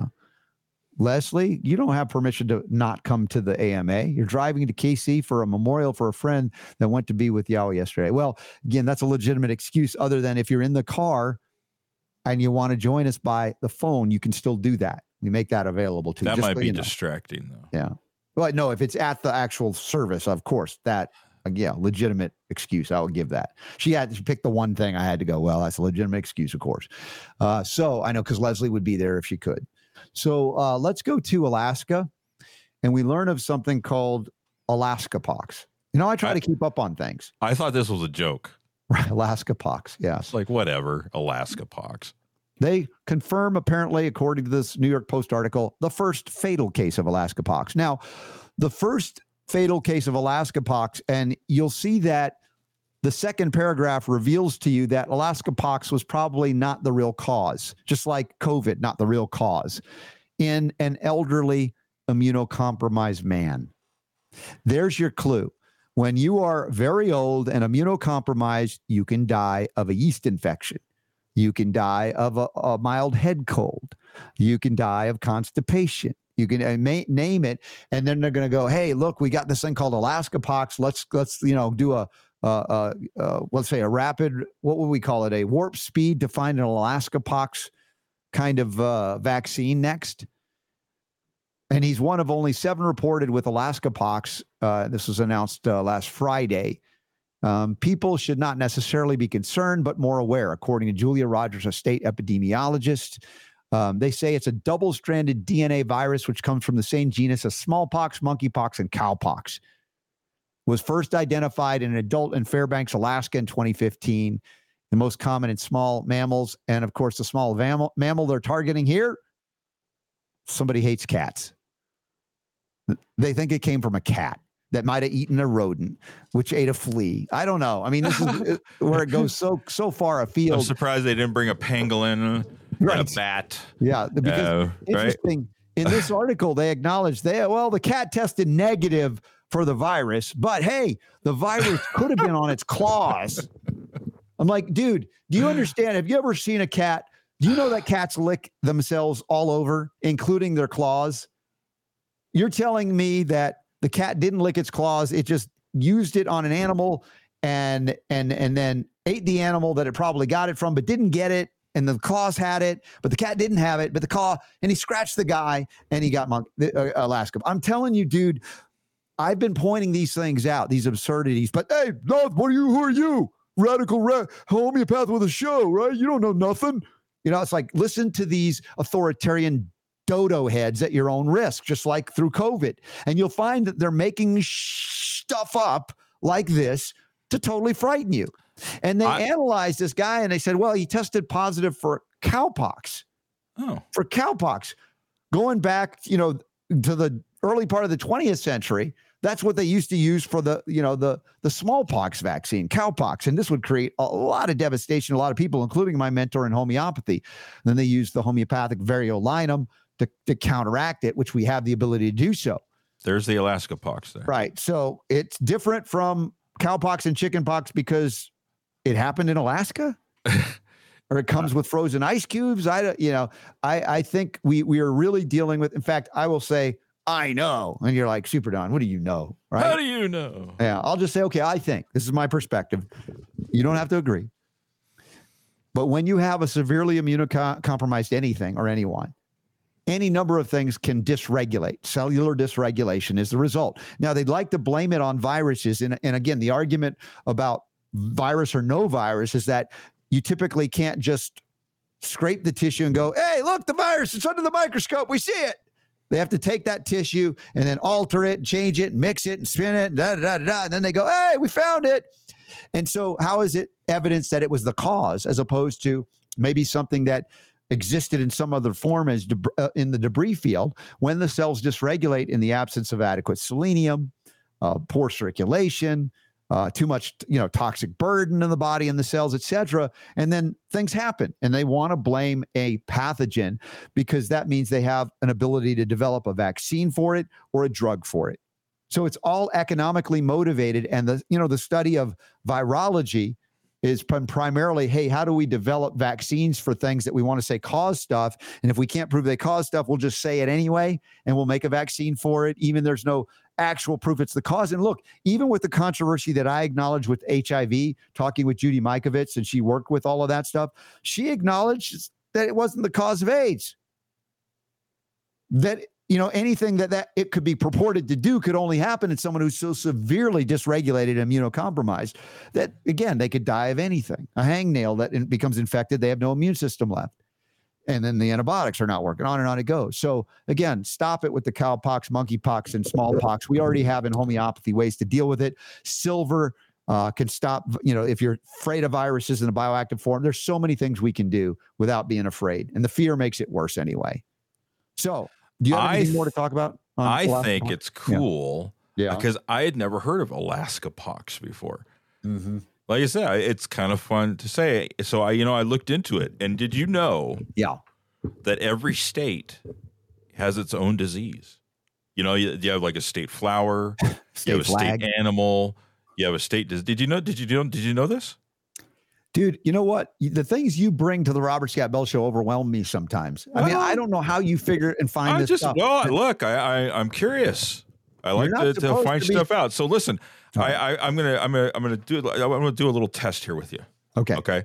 Yeah. So what I'm gonna do is I'm gonna give you the symptoms of the disease, mm-hmm. and I want you to try and guess what state it's from. Okay. And then I'll let you, because they all, Alaska pox. Is this going to get me in trouble with people in the state that you're going to? I don't think. Well, look. Here, let's try this one. I'll give you an easy one. We did not rehearse this. I don't know what's going on. I'll give you an easy one here. Here's the symptoms of it. Okay. The symptom is a cheese obsession so severe you start seeing everything in shades of cheddar and Gouda. All right. So if I'm going to tell you this is Wisconsin pox, would I be right? It would be Wisconsinitis. Wisconsin ice. Actually, see, right. Look, you did good there. All right, so let's try another one. Or understand where you're going. All right. Let's try another one here. An uncontrollable flow of enthusiasm for all things outdoors, organic, and artisanal, and symptoms include a persistent urge to wear flannel, brew craft beer, and convert any available space into a community garden. Okay, how would I call this? Colorado worms. No, it's Oregonorrhea. Oh, ow. Yes. I'm glad I didn't guess that. All right, here's another one here. A feverish obsession with potatoes in all of their forms, leading to spud-induced hallucinations and dreams of vast, unending fields of tubers. Idaho psychosis. It's Idafluenza. You were close.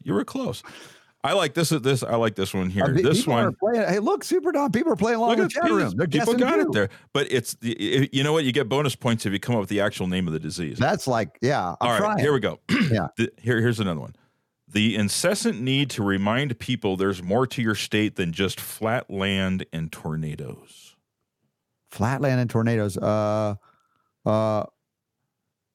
Oklahoma cloud cover. No, actually, it's called Kansitch. Kansitch. All right, I've got one last one here. One last one.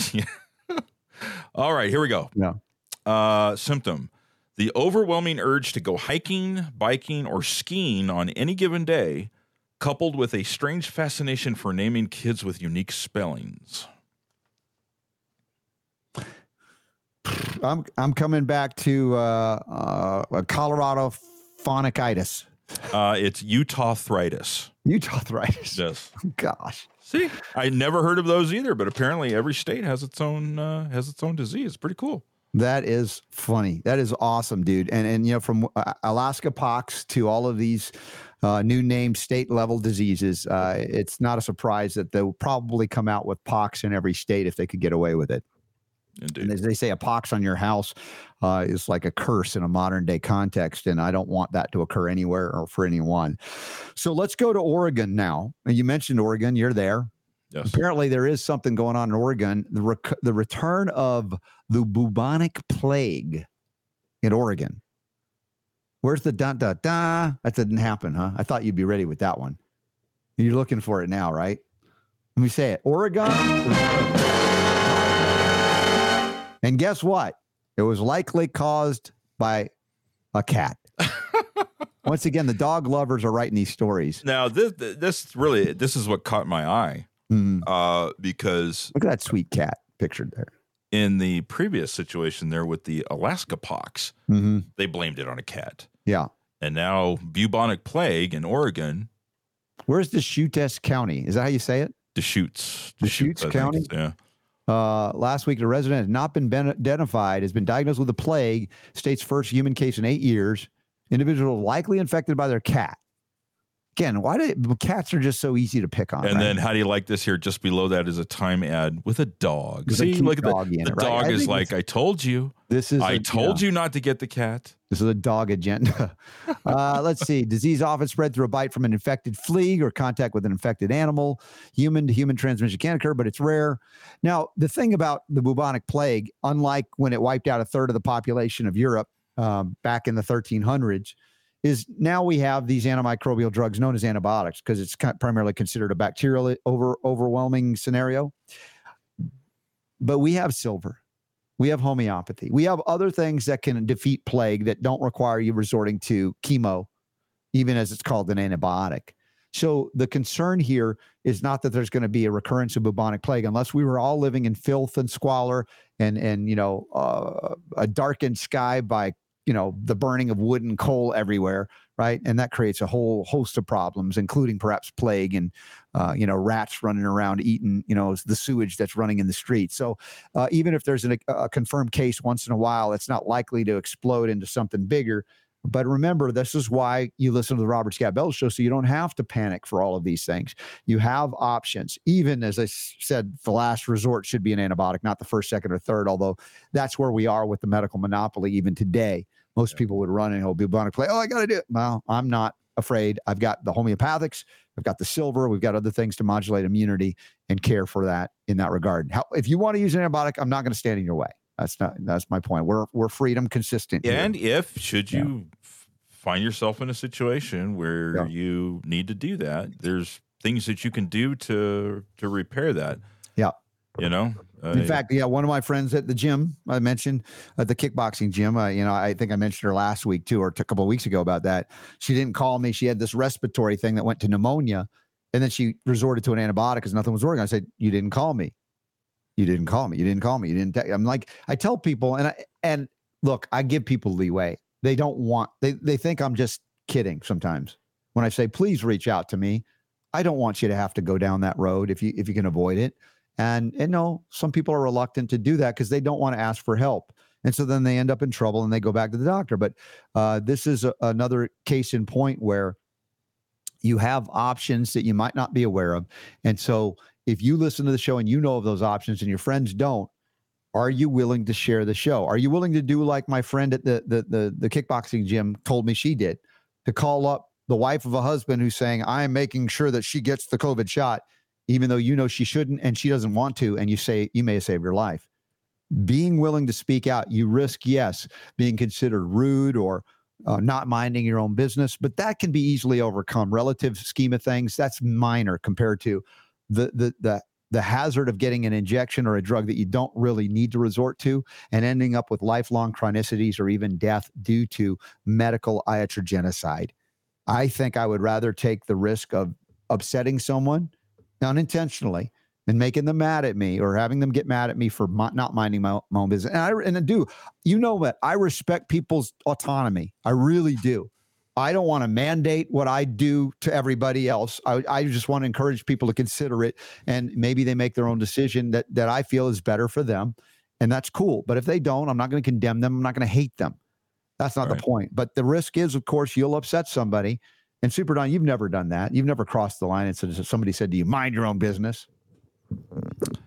It's been a little while. Yeah, it's been a while. I think we've all been there and done that. And that's why we don't like to do that. Yeah. But there are times. There are times you're going to say what you say, especially if you happen to be one of those people that, likes to keep it real. And, in a situation like what you're describing, mm-hmm. Even though other people may disagree with you, if you personally yourself feel like somebody is about to do something that could cause themselves harm or could kill them or something like that, of course, of course you're going to say something, mm-hmm. and it's coming from a good place. This was Steve commenting much earlier in the show, and I thought, oh yeah, this is a great comment to bring back up here. Yeah. Friends don't let friends drive drunk. Similarly, friends don't let friends take bioweapon injections, right? If you saw a lady walking across the street and it looked like she was going to hit by a car, would you just go, "Nah, I'm not going to say anything because somebody might, Yeah, you respect her freedom that much? No, that's right? Going a little too far. Yeah, you're going to say something, so you can't. Diane must be from Oregon. She loved my pronunciation of when I said "Deschutes." What? How did you say it? Deschutes? Deschutes or something? I said, and you said it's Deschutes. Deschutes County. Days, yes. I mean, I'm not an Oregonian. I didn't know, but I'm glad I made your day, Diane. Thank you. Trying to pronounce things. Pronounce? Oh my gosh! I got it. I'm in trouble now. Oh my god! You mispronounced pronounce. How bad is that? I mean, that's just like a new low for you, Robert. I mean, this is that's great. I think I'm just upset with all the blaming the cats thing. There you go. That must be the case. All right. Amendment to ban vaccine mandates on airline flights passes a U.S. Senate committee. Oh, this is an interesting thing. It's amazing that we have to do that because, if you're required to have a vaccine certificate, does that not mean the airline is now able to violate HIPAA or privacy and know your medical status? I mean, did anybody have, I know a lot of people here had a problem with that, but that's kind of one of the things in this amendment that talks about. The measure was sponsored by Missouri U.S. Senator Eric Schmidt. He says the amendment would protect all Americans, regardless of vaccine status, from being forced to share private medical info with an airline before boarding a plane. Schmidt added in a written statement that draconian vaccine mandates pushed by the Biden administration and by Democrats have no place in today's world. His amendment was added to the FAA reauthorization bill, which now goes before the full Senate. Watch the Democrats oppose this. Yeah. I'm not trying to pick on him right now. Come on, dude. Really? Yeah. And here's where, remember we opened the show pretty much about Trump going, Trump, you really need to acknowledge the wrong that happened with Warp Speed and the vaccines and apologize. Here's where Trump wouldn't need to apologize, because despite what we feel about him and the Operation Warp Speed and all of that stuff, he would not have mandated it. He would not have been behind a mandate. So that is a distinct difference. And that rises to the level of we can't, participate anymore, right? We can forgive a lot with someone we mostly agree with on certain, and then other things we don't. But when it comes to violating fundamental freedoms of bodily autonomy, the right to care for yourself, that's where the Democrats, by and large, have lost me in any way where I'd be sympathetic to them. In certain areas, as we Super D, conservative-leaning libertarians, we mostly want the government out of our lives. We don't like it when they force us to do things. We don't think it's appropriate. We don't like them when they prohibit us from doing things that we feel are appropriate for us. And I think that's a fair, kind of bottom line, where if you're left or you're right, wouldn't you want to come together and agree on that? Well, apparently not. And so where the Dems are falling down on whatever freedom that they might claim to support, they're falling down on bodily autonomy and, of course, protection of children, when they believe parents shouldn't have the authority, the final say, that the government should. That's a very dangerous place to be, especially you Democrats. Remember, you're not always going to control the government. What happens when a Republican takes over and starts, banning things you don't want banned? You set the precedent. And this is where you have an immature perspective. And both Dems and Republicans are guilty of this. They're like, when their player or their team is in power, they want that power. When the other teams, they don't want that or the power to be there.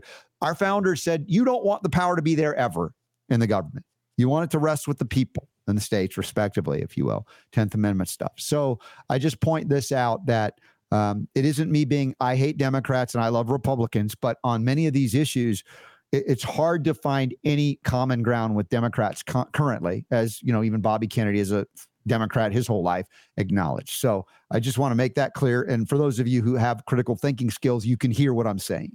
Yes. All right. Who makes health decisions for you? And when I say who, I'm not asking who. I'm saying the WHO. Oh. Yeah. This is the article also from The Defender, originally from the Alliance for Natural Health and our buddy, Dr. Robert Burkirk, PhD. And I think he will be at the big event from the Inspired group that is coming together in Geneva, Switzerland, like May 30th, June 1st timeframe. And looks like I'll be there. Dr. Verkirk will be there, and Melanie Aldridge as well from Alliance for Natural Health. This headline, think the WHO shouldn't make decisions about your health? You must be a conspiracy theorist. Like, how is that still working anymore? To use those two terms together, does that really dissuade people by calling them conspiracy theorists? Except for all the most closed-minded, disconnected, cognitively dissonant people on planet Earth. Really, if you're called a conspiracy theorist, or if you know somebody who is, does that automatically dismiss them? Is it the same way it might have used to? As negotiations over the WHO's international health regulations and pandemic treaty reach fever pitch, Rob Verkirk, PhD, examines why the plan is so controversial, why it transgresses medical ethics, principles, and fundamental rights, and why its detractors get labeled conspiracy theorists. So we got some bullet points things to point out here. Negotiating time over the IHR, pandemic treaties running out, misinformation, disinformation happening everywhere. Even on what we call our side, sometimes they can exaggerate things, maybe for effect, maybe not. Fundamental to the proposal is the notion of moving the locus of control from the individual, sidestepping the physician, and putting faceless, unelected, and unaccountable bureaucrats in charge of health during times of international public health emergencies and pandemics, even wrongfully declared. The WHO's plan is to claim to be all about equity and fairness. Run from those terms, because the way they use them, it's basically a code word for communism.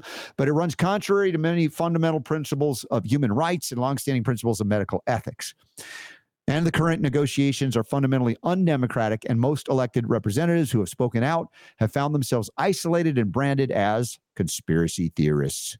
So, Super Don, this question for you, seriously, does it have the same effect to use those two words together as it once did, or is it losing its impact? What say you, my brother, my producer? I think it this point, this is just my perception. Mm-hmm. You know, I haven't done a poll or a survey. Yes. I get the survey feeling, though, that mm-hmm. those are words that do not have the power that they used to. And the reason for that is that a lot of what was considered conspiracy theories, especially over the last 3 or 4 years, have proven themselves to be true. That doesn't mean all, quote, conspiracy theories. Oh, yes, true, it does, and you know it. But a lot of them have people have seen. Right. Right? In plain sight, on the internet, on TV. So there are people now that have embraced the term, which is smart. It's very smart to do that. Wear it, right? Right? I'm a conspiracy theorist. Super Don, you and I have talked about this many times over the years, and you have basically, I don't want to overpaint you as a skeptic, right? But a healthy skeptic. You do not like it when people just believe everything they see or read. And I think that's a healthy place to be. Yet the reality is, as you pointed out, many of the things that were called conspiracy theories turned out to be actually correct and factual. And more often than not, the things that we were derided for during COVID, we were correct from the word go when I first brought some of these things up. And so it isn't so easy to dismiss people with those two words put together. To your point, though, it doesn't mean everything that people say is real. But you can't outright dismiss it just because an authority figure calls it not real because it's just a conspiracy theory. So I think those two words together have worn out their ability to dissuade people anymore. In fact, it might intrigue people more than dissuade them from looking into it. Maybe I'm overstating it, but I have a sense that that may be the case now, having come through the COVID crazy years, that we're still, you know, the hangover is still lingering. Yeah, and I think it probably will for a while still. Mm-hmm. I don't think there's there's a lot to unpack on that. What we've been through. Yeah. It's not something that goes away immediately. So no, but what does go away comes back again. That is the homeopathic hit.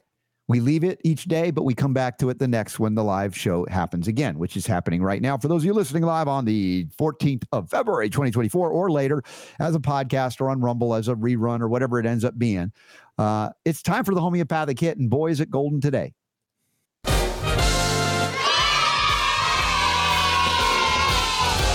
Playing all of the homeopathic hits every day right here on the Robert Scott Bell Show. All right. The bright and shiny homeopathic hit of the day is aurum metallicum. If you know Latin, that's gold, folks. That is gold. And yes, it's real money. Yes, it's also real medicine. And it is a trace element that does exist in the natural world. I've talked about getting it largely from bee pollen. If you get it from Alaska, speaking of Alaska pox, how about something good from Alaska? Bee pollen from Alaska, where there's a rich gold source that the bees have access to, and you can get dietary gold. But what about the homeopathic form? And here it is in the PDF. Super Don has it, and you can go further in the various Materias Medica. This is a hard one to constrain because there's a lot of cool stuff that gold or aurum metallicum does. It's considered the remedy for depression and high blood pressure, but that's just not doing it justice. So as we go from the headline to the introduction to the origin and all of that, we'll go further today with this. So the homeopathic hit, aurum metallicum, the remedy often used for deep-seated depression, feelings of despair, and high blood pressure. And as you'll learn in this segment, even more. Origin, it's gold. It's gold. Now, you can't dilute gold in water. In fact, they find gold underneath sunken treasure chests and ships, you know, for thousands of years old, and the gold is still there. Why? It doesn't give up its stuff very easily. It's very resilient. So to make gold into a homeopathic remedy through the process of cereal dilution and succussion, you have to go through trituration processes. But now you need to read into the pharmacopoeia as to the description of how to do that. I'm not going to go into that with this homeopathic hit. But as we go through the physical characteristics, it's known for its effectiveness in treating high blood pressure and heart-related issues. Yeah, that's part of it, especially when these conditions are linked to emotional stress or depression. It's also indicated for cases of rheumatoid arthritis and other degenerative conditions that affect the bones and joints, including other autoimmune conditions and cancer. Did I say that? Yes. I would not want to be without aurum metallicum in cancer recovery protocols. It's not the only thing I would do, but that's something I would do. And it has a positive impact on also sexual reproductive issues as well. Mentally, key mental symptoms include deep depression, feelings of worthlessness, suicidal thoughts. Often individuals who are self-critical and have high expectations of themselves. It's also, again, helpful with addiction. So primary uses, as we go back and hit it again, particularly effective for managing severe depression and feelings of guilt, despair, and especially when these feelings are linked to personal failures or self-perceived inadequacies. High blood pressure and heart issues, used in cases of those scenarios exacerbated by emotional stress. Now remember, you can use Aurum Metallicum as a homeopathic. You can find it in food, some foods like bee pollen from Alaska that's higher, sometimes California or areas where gold has been known to be part of the soil there. And as well, colloidal gold or the gold hydrosol, which I'm excited one day they'll have at Natural Immunogenics, which can also help with IQ issues as well. Used in cases of high blood pressure, heart conditions may be exacerbated by emotional stress. Now, rheumatoid arthritis, indicated for these degenerative conditions of the skeletal system, bones, and joints, and where the emotional component is significant, also other autoimmune conditions. You can utilize it daily as a 6X, a 10X, a 12C, whatever, and just, you know, hit it for when those symptoms manifest safely. You can counter it. If you're going for the deep level, high potencies, please consult with a healthcare provider, homeopath, to go into some really deep-seated depression issues like that, 200C, 1M, LMs, and things like that. Other remedies to consider. And again, this is, I had to throw extras in here because gold does a lot, Aurum Metallicum. There are other remedies that can cross into the aurum space, including Natrum Muriaticum, which can help with deep emotional pain and grief that manifests physically. Plumbum Metallicum. By the way, Super Don, do you remember plumbum? You know what plumbum is as far as in English? Which metal is plumbum Metallicum? Because obviously Metallicum indicates it's a metal. Isn't that... You got it. Lead? And the initials on the periodic table of elements is PB. Yeah, it's lead, right? Lead, you got it, right? Yeah. It's useful for circulatory and neurological issues. Remember, lead lowers IQ, right? Complementing Aurum Metallicum's condition for heart and depression. So again, homeopathic lead, not lead, homeopathic lead.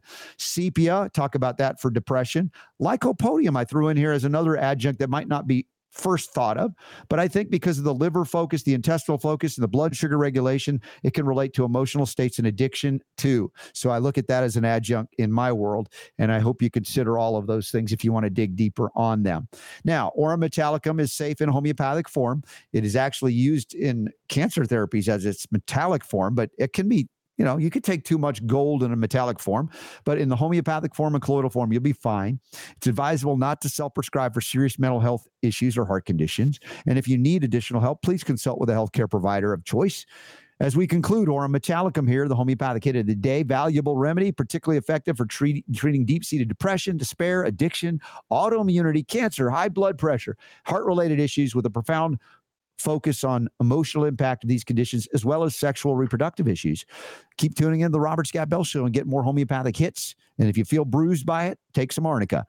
In the meantime, this is educational, informational. It's not to replace your doctor if you have or want one, but make sure your doctor's at least going as often as you in terms of bowel movements. Otherwise, he or she is full of you-know-what, and they're not going to be much help to you.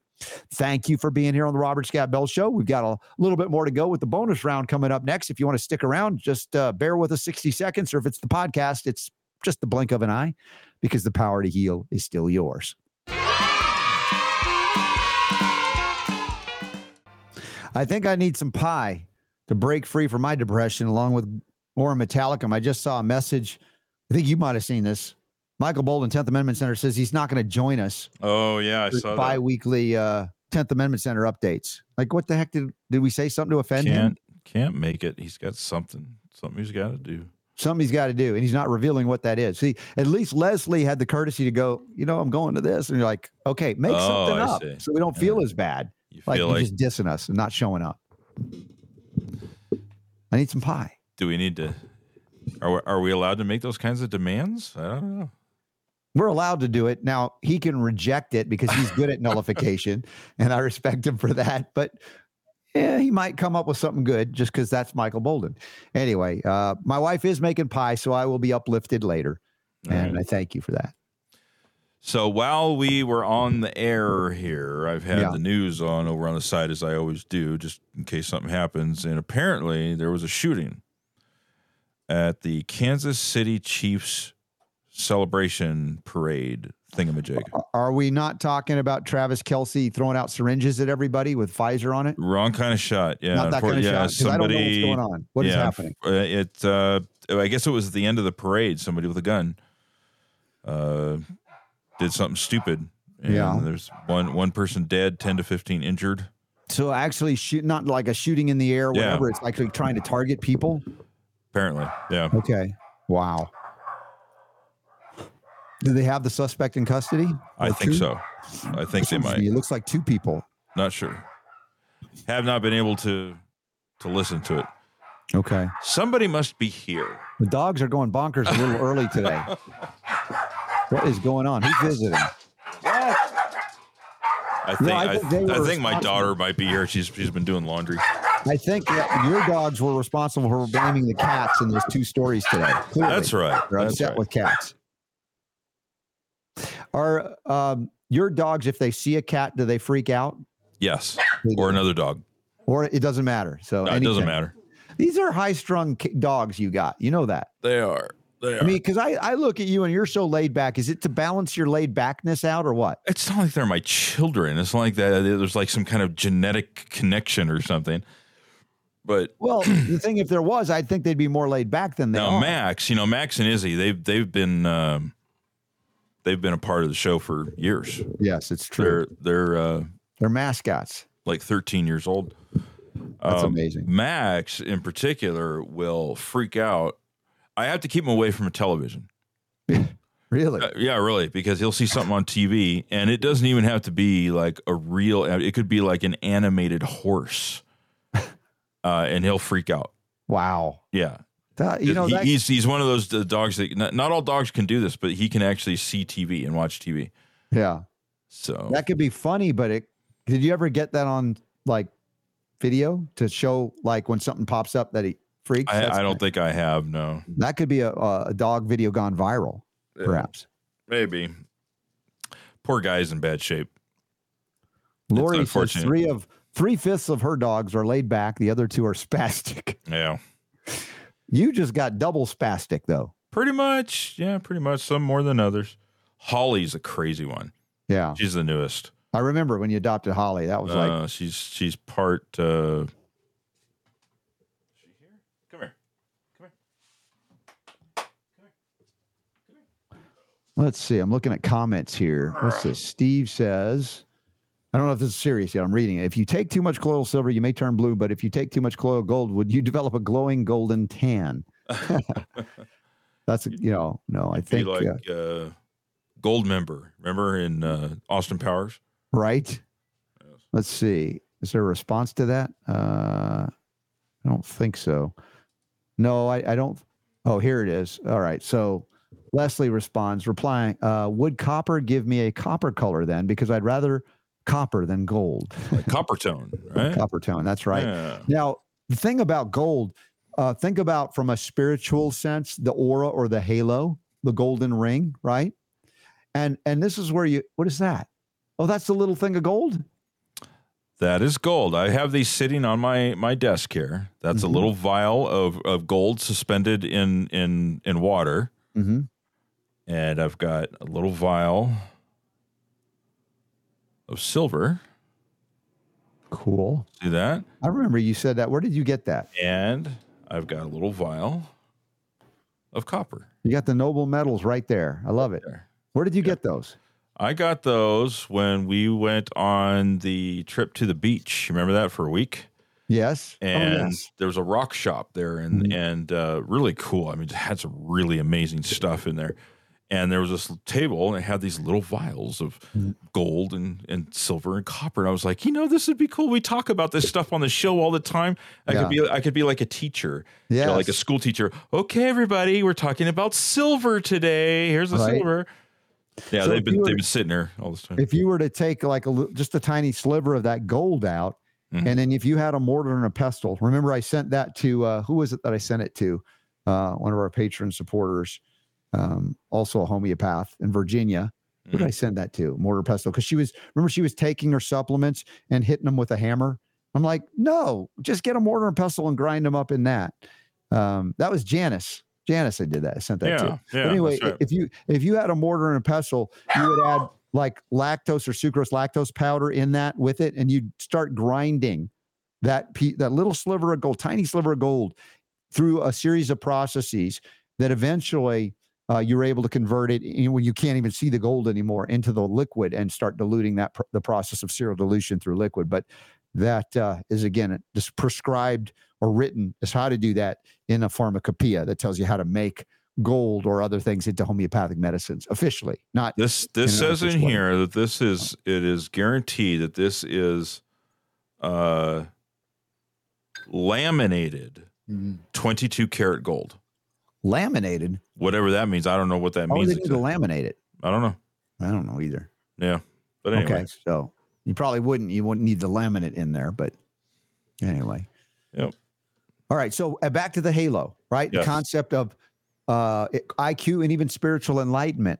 Gold tends to be something as a mineral metal that opens up people to more deep level spiritual experiences. Remember, the absence of it creates the depression we talk a lot about in gold, and it's today was aurum metallicum as the homeopathic remedy, and a lot of it was depression related, because when you're disconnected from your spiritual source or self, that can be depressing. So I think it's an appropriate remedy in terms of IQ as well as consciousness, connection to the divine, and this is where you get the concept of a golden halo. So just throwing it out there for everybody to consider. All right. Leslie says it's God's asphalt. That's cute. She's funny. Scripture says the heavens are paved with gold. Mm. Everything's better with gold. Yeah, that's an interesting concept. What's that? That the streets, is that it? The streets are paved with gold? Streets of heaven are paved in gold. Now, whether that's... You know, for some reason, I'm thinking, you remember, it was one of the Back to the Future movies. Mm-hmm. I can't remember which one. At the end of the movie, Doc Brown. Yes. Picks up Marty and I can't remember what the girl's name is in the movie, in his DeLorean. Mm-hmm. And they said something about roads, and he flips his space age visor down. He says, well, we're going, we don't need roads. Yes. And I'm thinking, wouldn't that be the way it would be in heaven? I mean, why would they have roads in heaven? I guess to interpret it, like Leslie believes it's physical, right? And why would it be paved with gold? Yeah. Yeah. That's like the worst thing you could pave a road with. Mm-hmm. It'd be all slippery and cold and, Well, everybody's going to have an interpretation of that. Why don't you do like in Texas? The light spectrum. What, the gold would melt in Texas in the summer. No. That was the one thing. When I lived in Texas, I remember driving, the first time I drove into it was on the highway, and mm-hmm. we made it into Texas, just over the border. And the freeways, mm-hmm. they don't use asphalt. Or at least the ones that we were on, it was concrete. And it was the most smoothest ride I've ever... Oh, yeah. Oh, it was just amazing. I mean, there's no road noise. It was just nothing. I'm looking around. I'm just like, it's quiet. Wow, this is kind of cool. And then you come up on the overpasses, and they're all like mm-hmm. like brick, inlaid brick and mosaic and all this kind of stuff. And I'm like, mm-hmm. Texas has got some money. Yeah. They're doing pretty good down there in Texas. They take care of their stuff, and it's clean. The roads are a lot better than some places. It's good. Mike asks, so is gold crown oral good to have? Yeah. Gold is one of the most inert or non-reactive metals. So it's expensive, obviously. So if you can afford gold, and if you want gold in your teeth and you're not a rapper, I guess, you can go with that. But I'm teasing, Mike. But yeah, gold is one of the safer forms of things that they can mold a tooth into. Now, the question is, what other base metal contaminants is it mixed with? I don't know. I haven't looked into that. Now here's a question. You remember you watched the Super Bowl. Yeah. And it was in the beginning. It was Post Malone. Yes. Sang the national anthem. No. That was a girl. Oh, that's right. They did play the Black National, or somebody sang it. No, it was it America the Beautiful? Yes, because Reba McEntire is the one that sang the national anthem. Right. Post Malone sang America the Beautiful. Okay. Now, he didn't have gold. Mm. He had some kind of silver colored metal. Mm. Was that chrome? Yeah. I wonder. That's a good question. Well, I don't know the answer. Maybe it was silver. Yeah. Maybe it was actual silver. Yeah. I can't imagine it would be amalgam. Well, I'd hope not. I mean, I don't know Post Malone all that well, but I don't wish mercury amalgams on many. He's the guy with the tattoos all over his face. All over his face, yeah. I don't know. Inquiring minds want to know. Mm-hmm. Not that it matters, really. All right. Let me look at Rumble over here. Julie, we answered her question. She says, thank you for the info, and we'll sign up. Didn't know about Patreon. All right, cool. Yeah, it's funny how it's there, but people don't notice it. And we maybe don't push it much, you know. Don't go to our website at all. So please consider becoming a Patreon supporter of the Robert Scott Bell Show. It goes a long way. A little bit goes a long way for us. And, you know, we're close to launching the new website. And, I did pay a significant chunk to our friend who's helping us out. And I think it's quite reasonable compared to what a lot of people do charge. He's been really good, and I'm grateful. The work that he's doing and that he's done. It's amazing. Yeah. So that does help. That's true. And it helps us with things that we're doing, you know, in the future as well. We, mm-hmm. you know, I'm an idea guy. Yeah. But I don't. Here's the thought process here. My son, who is no longer here, he had to take off because it's Valentine's Day, and his fiancée, he had something planned to do for her. But, you know, the idea is that he's going to come on and help, which is going to free me up on being more of the idea guy. Mm-hmm. And so, you know, we've got things that we want to do. We do. Mm-hmm. We want to grow this show. We want to do more. And so it does. It goes, like Robert said, it goes a long way. The support, and it's not like we're giving it. You know, we want to give back to you in return. And so on Patreon, that's why if you go to Patreon, you can sign up for like $4.99. You know, the lowest rung on the ladder is $4.99 a month. Mm-hmm. And we post stuff, and there's more content that we want to put on there in return for that. So all you got to do is click on the banner. It's over at robertscottbill.com. And that's how you can find out. And then you'll be able to be a part of the AMA that we're doing on what day was 24th, it? Saturday, 24th of February. Yeah. If you have never been to an AMA before, it's really cool. We all get to just, you know, we get to hang out. If you guys have questions, there's no, you know, no, you just ask us questions. As we say. Yeah. Exactly. And then there are other people that will ask questions. And then the people that are there at the AMA in the community that we have on Patreon. Yeah. They may know stuff we don't know, right? Helping each other out. Yep. Yeah. It's just a really cool environment. And then we give away stuff too. Oh man, do we give away stuff? Super Don, thanks too. By the way, did you ever get your care package? I never sent anything to you? I never heard anything. Oh, yes, I did. Thank you very much. Oh, that's gratitude for you. Yes. Super sorry. Don, I thought I said something. Oh, looky here. What is this? It's a pie. Whoa, it's still hot. It looks like blueberry sour cream pie. Is it? A blueberry sour cream pie. Oh, do you notice the spirit has been lifted? My depression is gone. I feel happy. I'm happy. What are you playing? There you go. Happy Valentine's Day from Thank the you, missus. Buddy. I loved you before, but I love you. Is it possible to love you even more? Oh my gosh. That's awesome. Thank you. Ooh, it smells so good. I can't wait. Oh, this is so nice from Leslie. Leslie, you're so great. I feel like there are far more benefits to being a Patreon than the investment. Well, that's what that's what we try and do. We want to, you know, make you feel like you're getting more than you're given, not because anything other than I'm just so grateful that to be thankful. I just don't feel I can be thankful enough. So yes, please consider that. It's, you know, it's an amazing thing really to do that. Don't tell James he'll want me to make pie. But James and me are similar in that way. That's all we need. Life is simple, and pie makes it just right. And so for me, it's soup. Soup? You is soup? Man, and it's cool because now we've gotten in this routine of every weekend, my wife makes a giant pot of whatever it is I want. Wow. And so this last time it was chicken and dumplings, which I can't wait to go have some of. Oh, by the way, I got my first Redmond Real Salt in the other day. I was just like, you know what? I'm gonna get the good stuff because I was using the sea salt. Did you get the pluck box or something? I thought Pluck is sending us some stuff.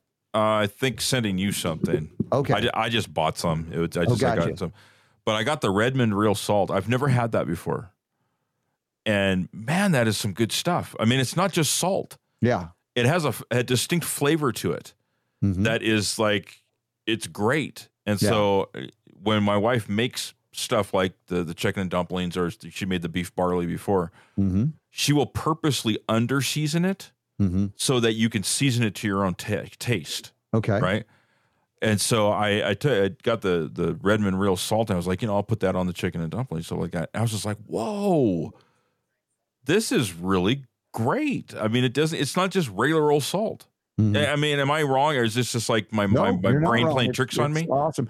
And by the way, we're talking about upcoming events. I don't know if I mentioned the Be Healthy Utah event in April 19th and 20th. And I think they just confirmed that our good friend, we haven't had on in a while, Liana Werner-Gray is going to be one of the keynote speakers. Oh, cool. And I see her videos all the time on Instagram. We visited. My wife and kids visited with her, and we went to the Redmond salt mines and actually got a tour, and we went down like 500 feet underground, and it was really cool. So we might get to do that again this year, like in April before the event, which would be cool. And if so, maybe I can get you a big salt block or something, but a salt lick? A salt lick, yes, exactly. That'd be awesome. So yeah. So anyway, that was an experience I had the other day. I was just like, man, I'm gonna start using this on everything. Yeah. So I just got a text from Bobri during the show. He just got back from Israel, I think yesterday. And I hope everybody took advantage of the extra special deal. If you haven't figured out how great that product is, I mean, along with the Cardio Miracle, my mom really, it was the big thing that put her over the top again to come back. Her comeback. At the age of 88 to 89, now 90, and she's still dancing. Thanks. A large part of that is to Bobri and Folium PX. And if it can help someone at 90 get back on the dance floor at 89, 90, what can it do for you? Counteracting ionizing radiation, heavy metals, detoxifying, promoting all the things we need to do. And it's a Chernobyl level intervention. And I don't mean that in a bad way, only in a good way. So if you guys have hit a ceiling in your healing, remember Folium PX. FoliumPX.com, Folium Original, Folium Immuno, Folium Relax, and use the code RSB10 to get a discount, or call or contact or email Bobri, and he'll hook you up. And I don't know if he's going to be at the events coming up. I hope so, but we do have some more events we mentioned earlier today. So thanks, Bobri. Check it out. There's a whole page of things that's, all the things we support us, and that'll be made easier even with the website update. So you'll know where we're at with things and how to get them for a discount and a deal. Yeah.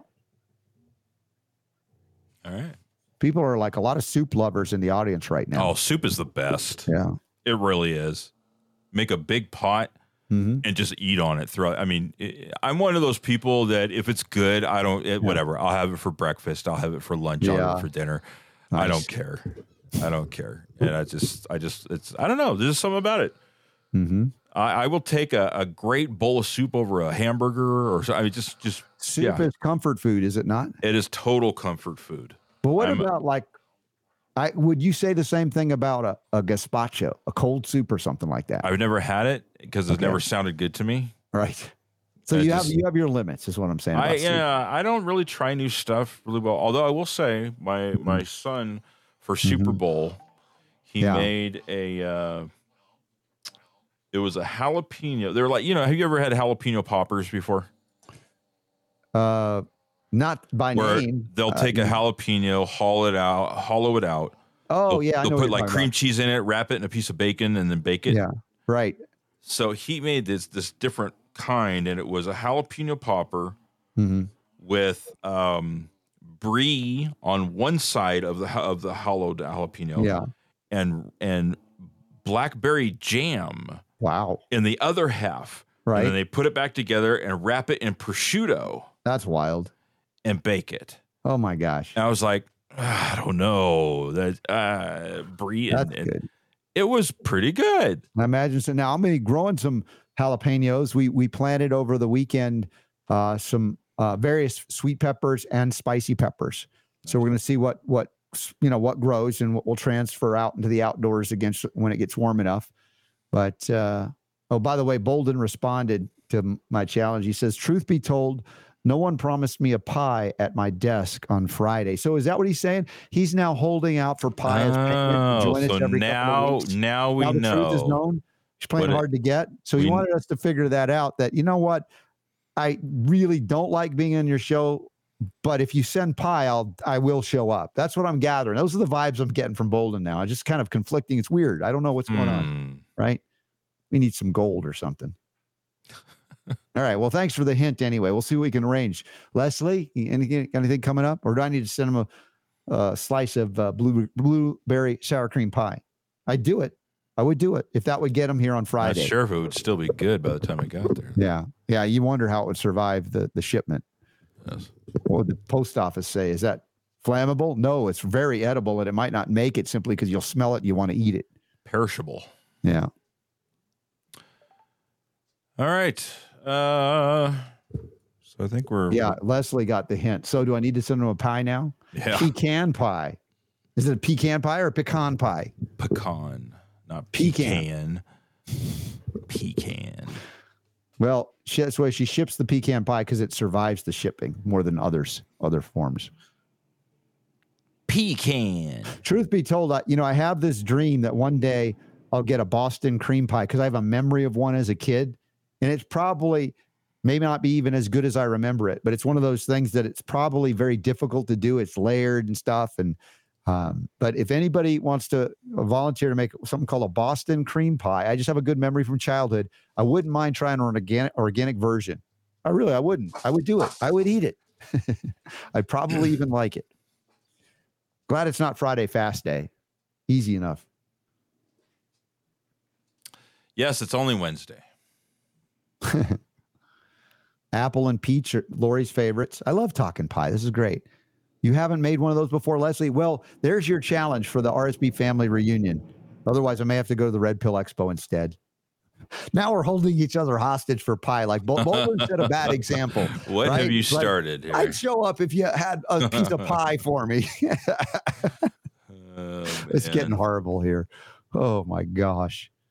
All right. Trying to distract you from any bad news out there. Now, Cindy, I'm sorry, Cindy. Cindy's now hungry for pie as well. Well, duh. This was what's happening. Now that I have a pie coming, it's already here. I'm like, I can talk about it because I got it. I'm being so mean to everybody right now. This is just, am I gloating? Very happy. See the smile? I can't wipe the smile off my face. This is good. So what else we got going on in the show this the rest of the week? How are we looking? The rest of the week, let's take a look at the calendar. What have we got? So tomorrow would be Thursday, so we should have Jonathan Emord, and then it's just you and me in hour two, it looks like. Okay. And then on Friday, Danielle Baker. We've had her on before. Yeah. Yeah. Do we have a subject today or that day for it? I have nothing in front of me here. See, I remember something called Baker's Green Acres. That's what jumped in my head when you said that. Okay. You remember that? No. Okay. Danielle Baker, and then I guess no Michael Bolden, so it looks like unless something else comes along. I'm still holding out that he might show up based on, because he's not really giving me a reason other than that there might not be pie. So I'm wondering if he's really playing a game and holding out for something else. You know, is there something you got a better offer? Maybe I'll show up after all. I'm just wondering. Yeah, so that's what we got. Danielle Baker, 44 years old. So let's see. The story, when we initially had her on, this goes back. She was an Ohio nurse, or maybe still is. I don't know. was permanently injured by the COVID-19 vaccine. Oh, yes. I remember Daniel now. Yeah. Yes. Yep. Yeah. So we'll have her back on tomorrow and get an update from her. Or not tomorrow, Friday. So that's what we got. Leslie's sad, too. See, Michael Bolden, you usually bring such laughter and smiles and happiness. And today, what has he done? He's tried to bring us down by saying he's not going to show up on Friday. And look, even Leslie has been made sad by it. We need to see if guilt works. I just don't think guilt will work on Bolden, dude. But I'm going to try. Okay, check this out. Right. This blew me away. I forgot about this. On Monday. Yeah. According to what I'm looking at here, we are going to have Riley Gaines on the show. Cool. I've been wanting to interview Riley for a while. Is this the Riley Gaines? I believe so. Yeah. She's the one outspoken defender of women's athletics. Yeah. Being only dominated Riley by Gaines. Women. Yeah. Go, Kevin. That's going to be cool. Go, Kevin. Go, Kevin. Way to go, Kevin. Thank you, Kevin. Nice. Oh, this is good. Leslie made it all more explicable. Bolden just wants to break hearts on Valentine's Day. Yeah, of all the days to tell us he's not showing up on Valentine's Day. What is that? Bah humbug. I know. It's like a Dear John letter. Not even a card. Right? Yeah. Oof. Flying Saucer Pie Company. Do they do organic pies, Steve?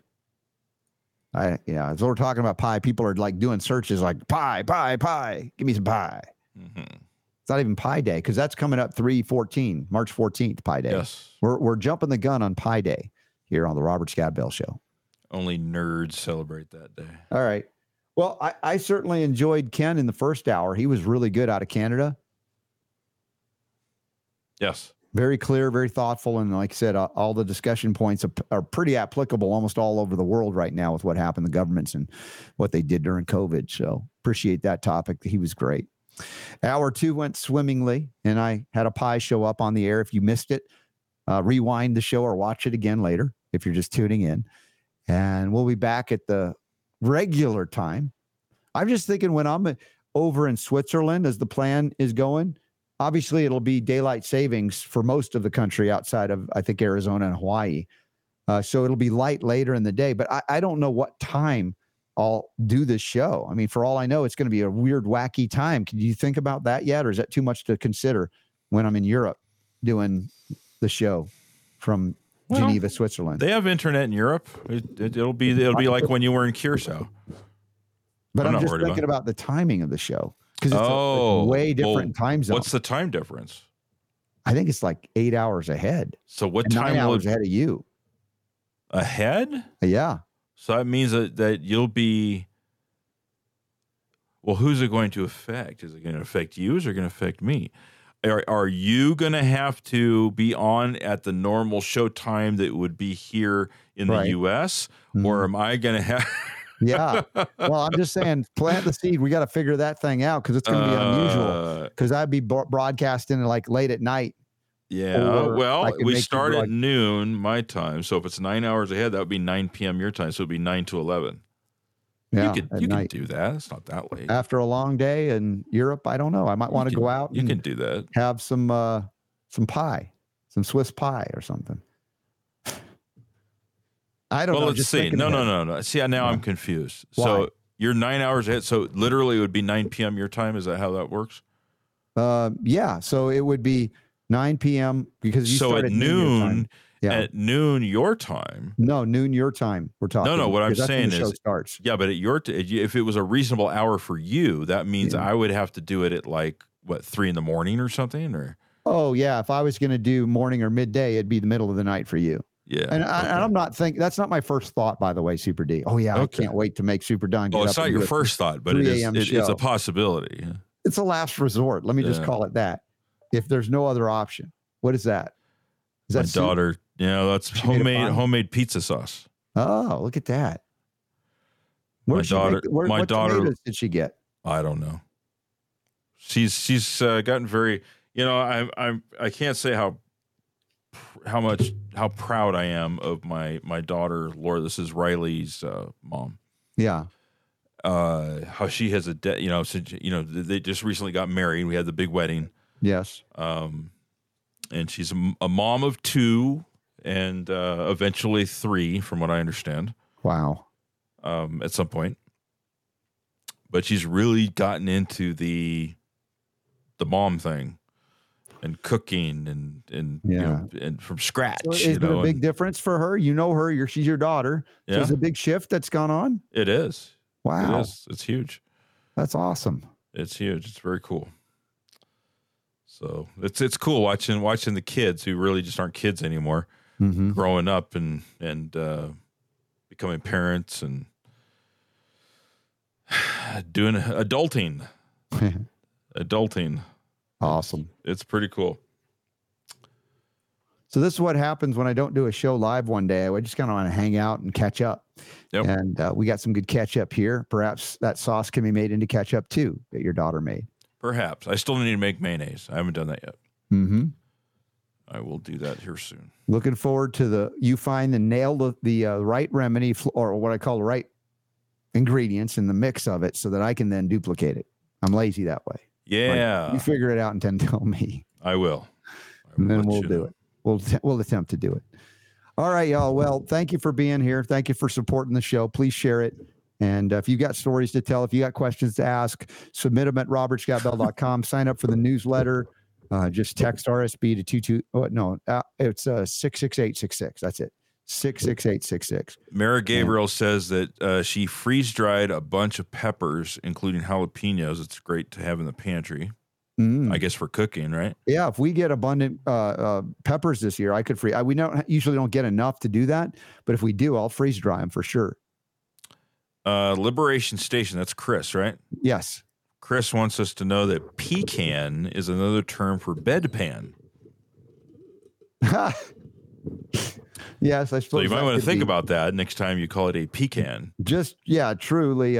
Make sure if you use pecans, make sure they're actually pecans. That's a Southern thing, right? Just calling it a pecan? Yes, yeah. It is. Okay. Oh, Leslie's heading to Home Depot with James to pick up the ingredients for pie. Hope James heard that. At Home Depot, yes. Yes. I'm so mean. Honestly, Leslie, thanks for bringing 5 out of 6 of your girls yesterday. It was so great to see them. So great to see you. And just wonderful. It made my heart even happier being there at the Jim Baker Ministries event or show. I'll find out when it airs and we'll let you know. And we're still on, I think, Ustreamy. I don't know what channel. If you guys want to have access to all, it's truly a disruptive technology to give you access to all the channels. You would have to pay a ton of money to be, including pay-per-view. You get it. It's included. And for $59.99, you're also supporting the Robert Scott Bell Show to do that. And you can cut the ties with a lot of different sources and providers that you're paying for right now to get programming. So Q-Streaming, it's there. It's one of the banners as well. So thank you for joining us. Hope to see you at the next event or tomorrow on the show with Jonathan Emord and Sacred Fire of Liberty edition of the Robert Scott Bell Show, kicking it off tomorrow, 3:00 Eastern, noon Pacific. I was just checking it out. We're streaming right now. I just updated the shows. It's streaming 24 hours a day on the Q Streaming. It's presently, let me see if it has a channel. Now, actually, when you look at it on the internet, it doesn't give you a channel number. Okay. That's only something that you do, I guess, when you're watching on the actual television. Now, when you send it up, even if they change the channel, does it go up to the same place for yeah, they move the channel, but they don't. It takes the source for you, so you don't have to worry about it. Okay. Correct, yeah. Right. So I have been streaming for the first time ever. I've never done this before. Mm-hmm. It's the audio of the last couple weeks of shows. Okay. And I think I've been streaming now over 300 hours straight. Wow. So what is there, like a static image that's going with the audio? Yeah, it's a static image because the video just didn't look right. Oh, okay. So people can just they can turn it on, they can listen on the channel. What do you mean the video didn't look right? Are you talking about me? It was the video transmission, not the person on the video. Okay, I just making sure. I didn't know. You don't have to be insecure. Okay. Are you calling me ugly? Huh? On Valentine's Day. No. Yes.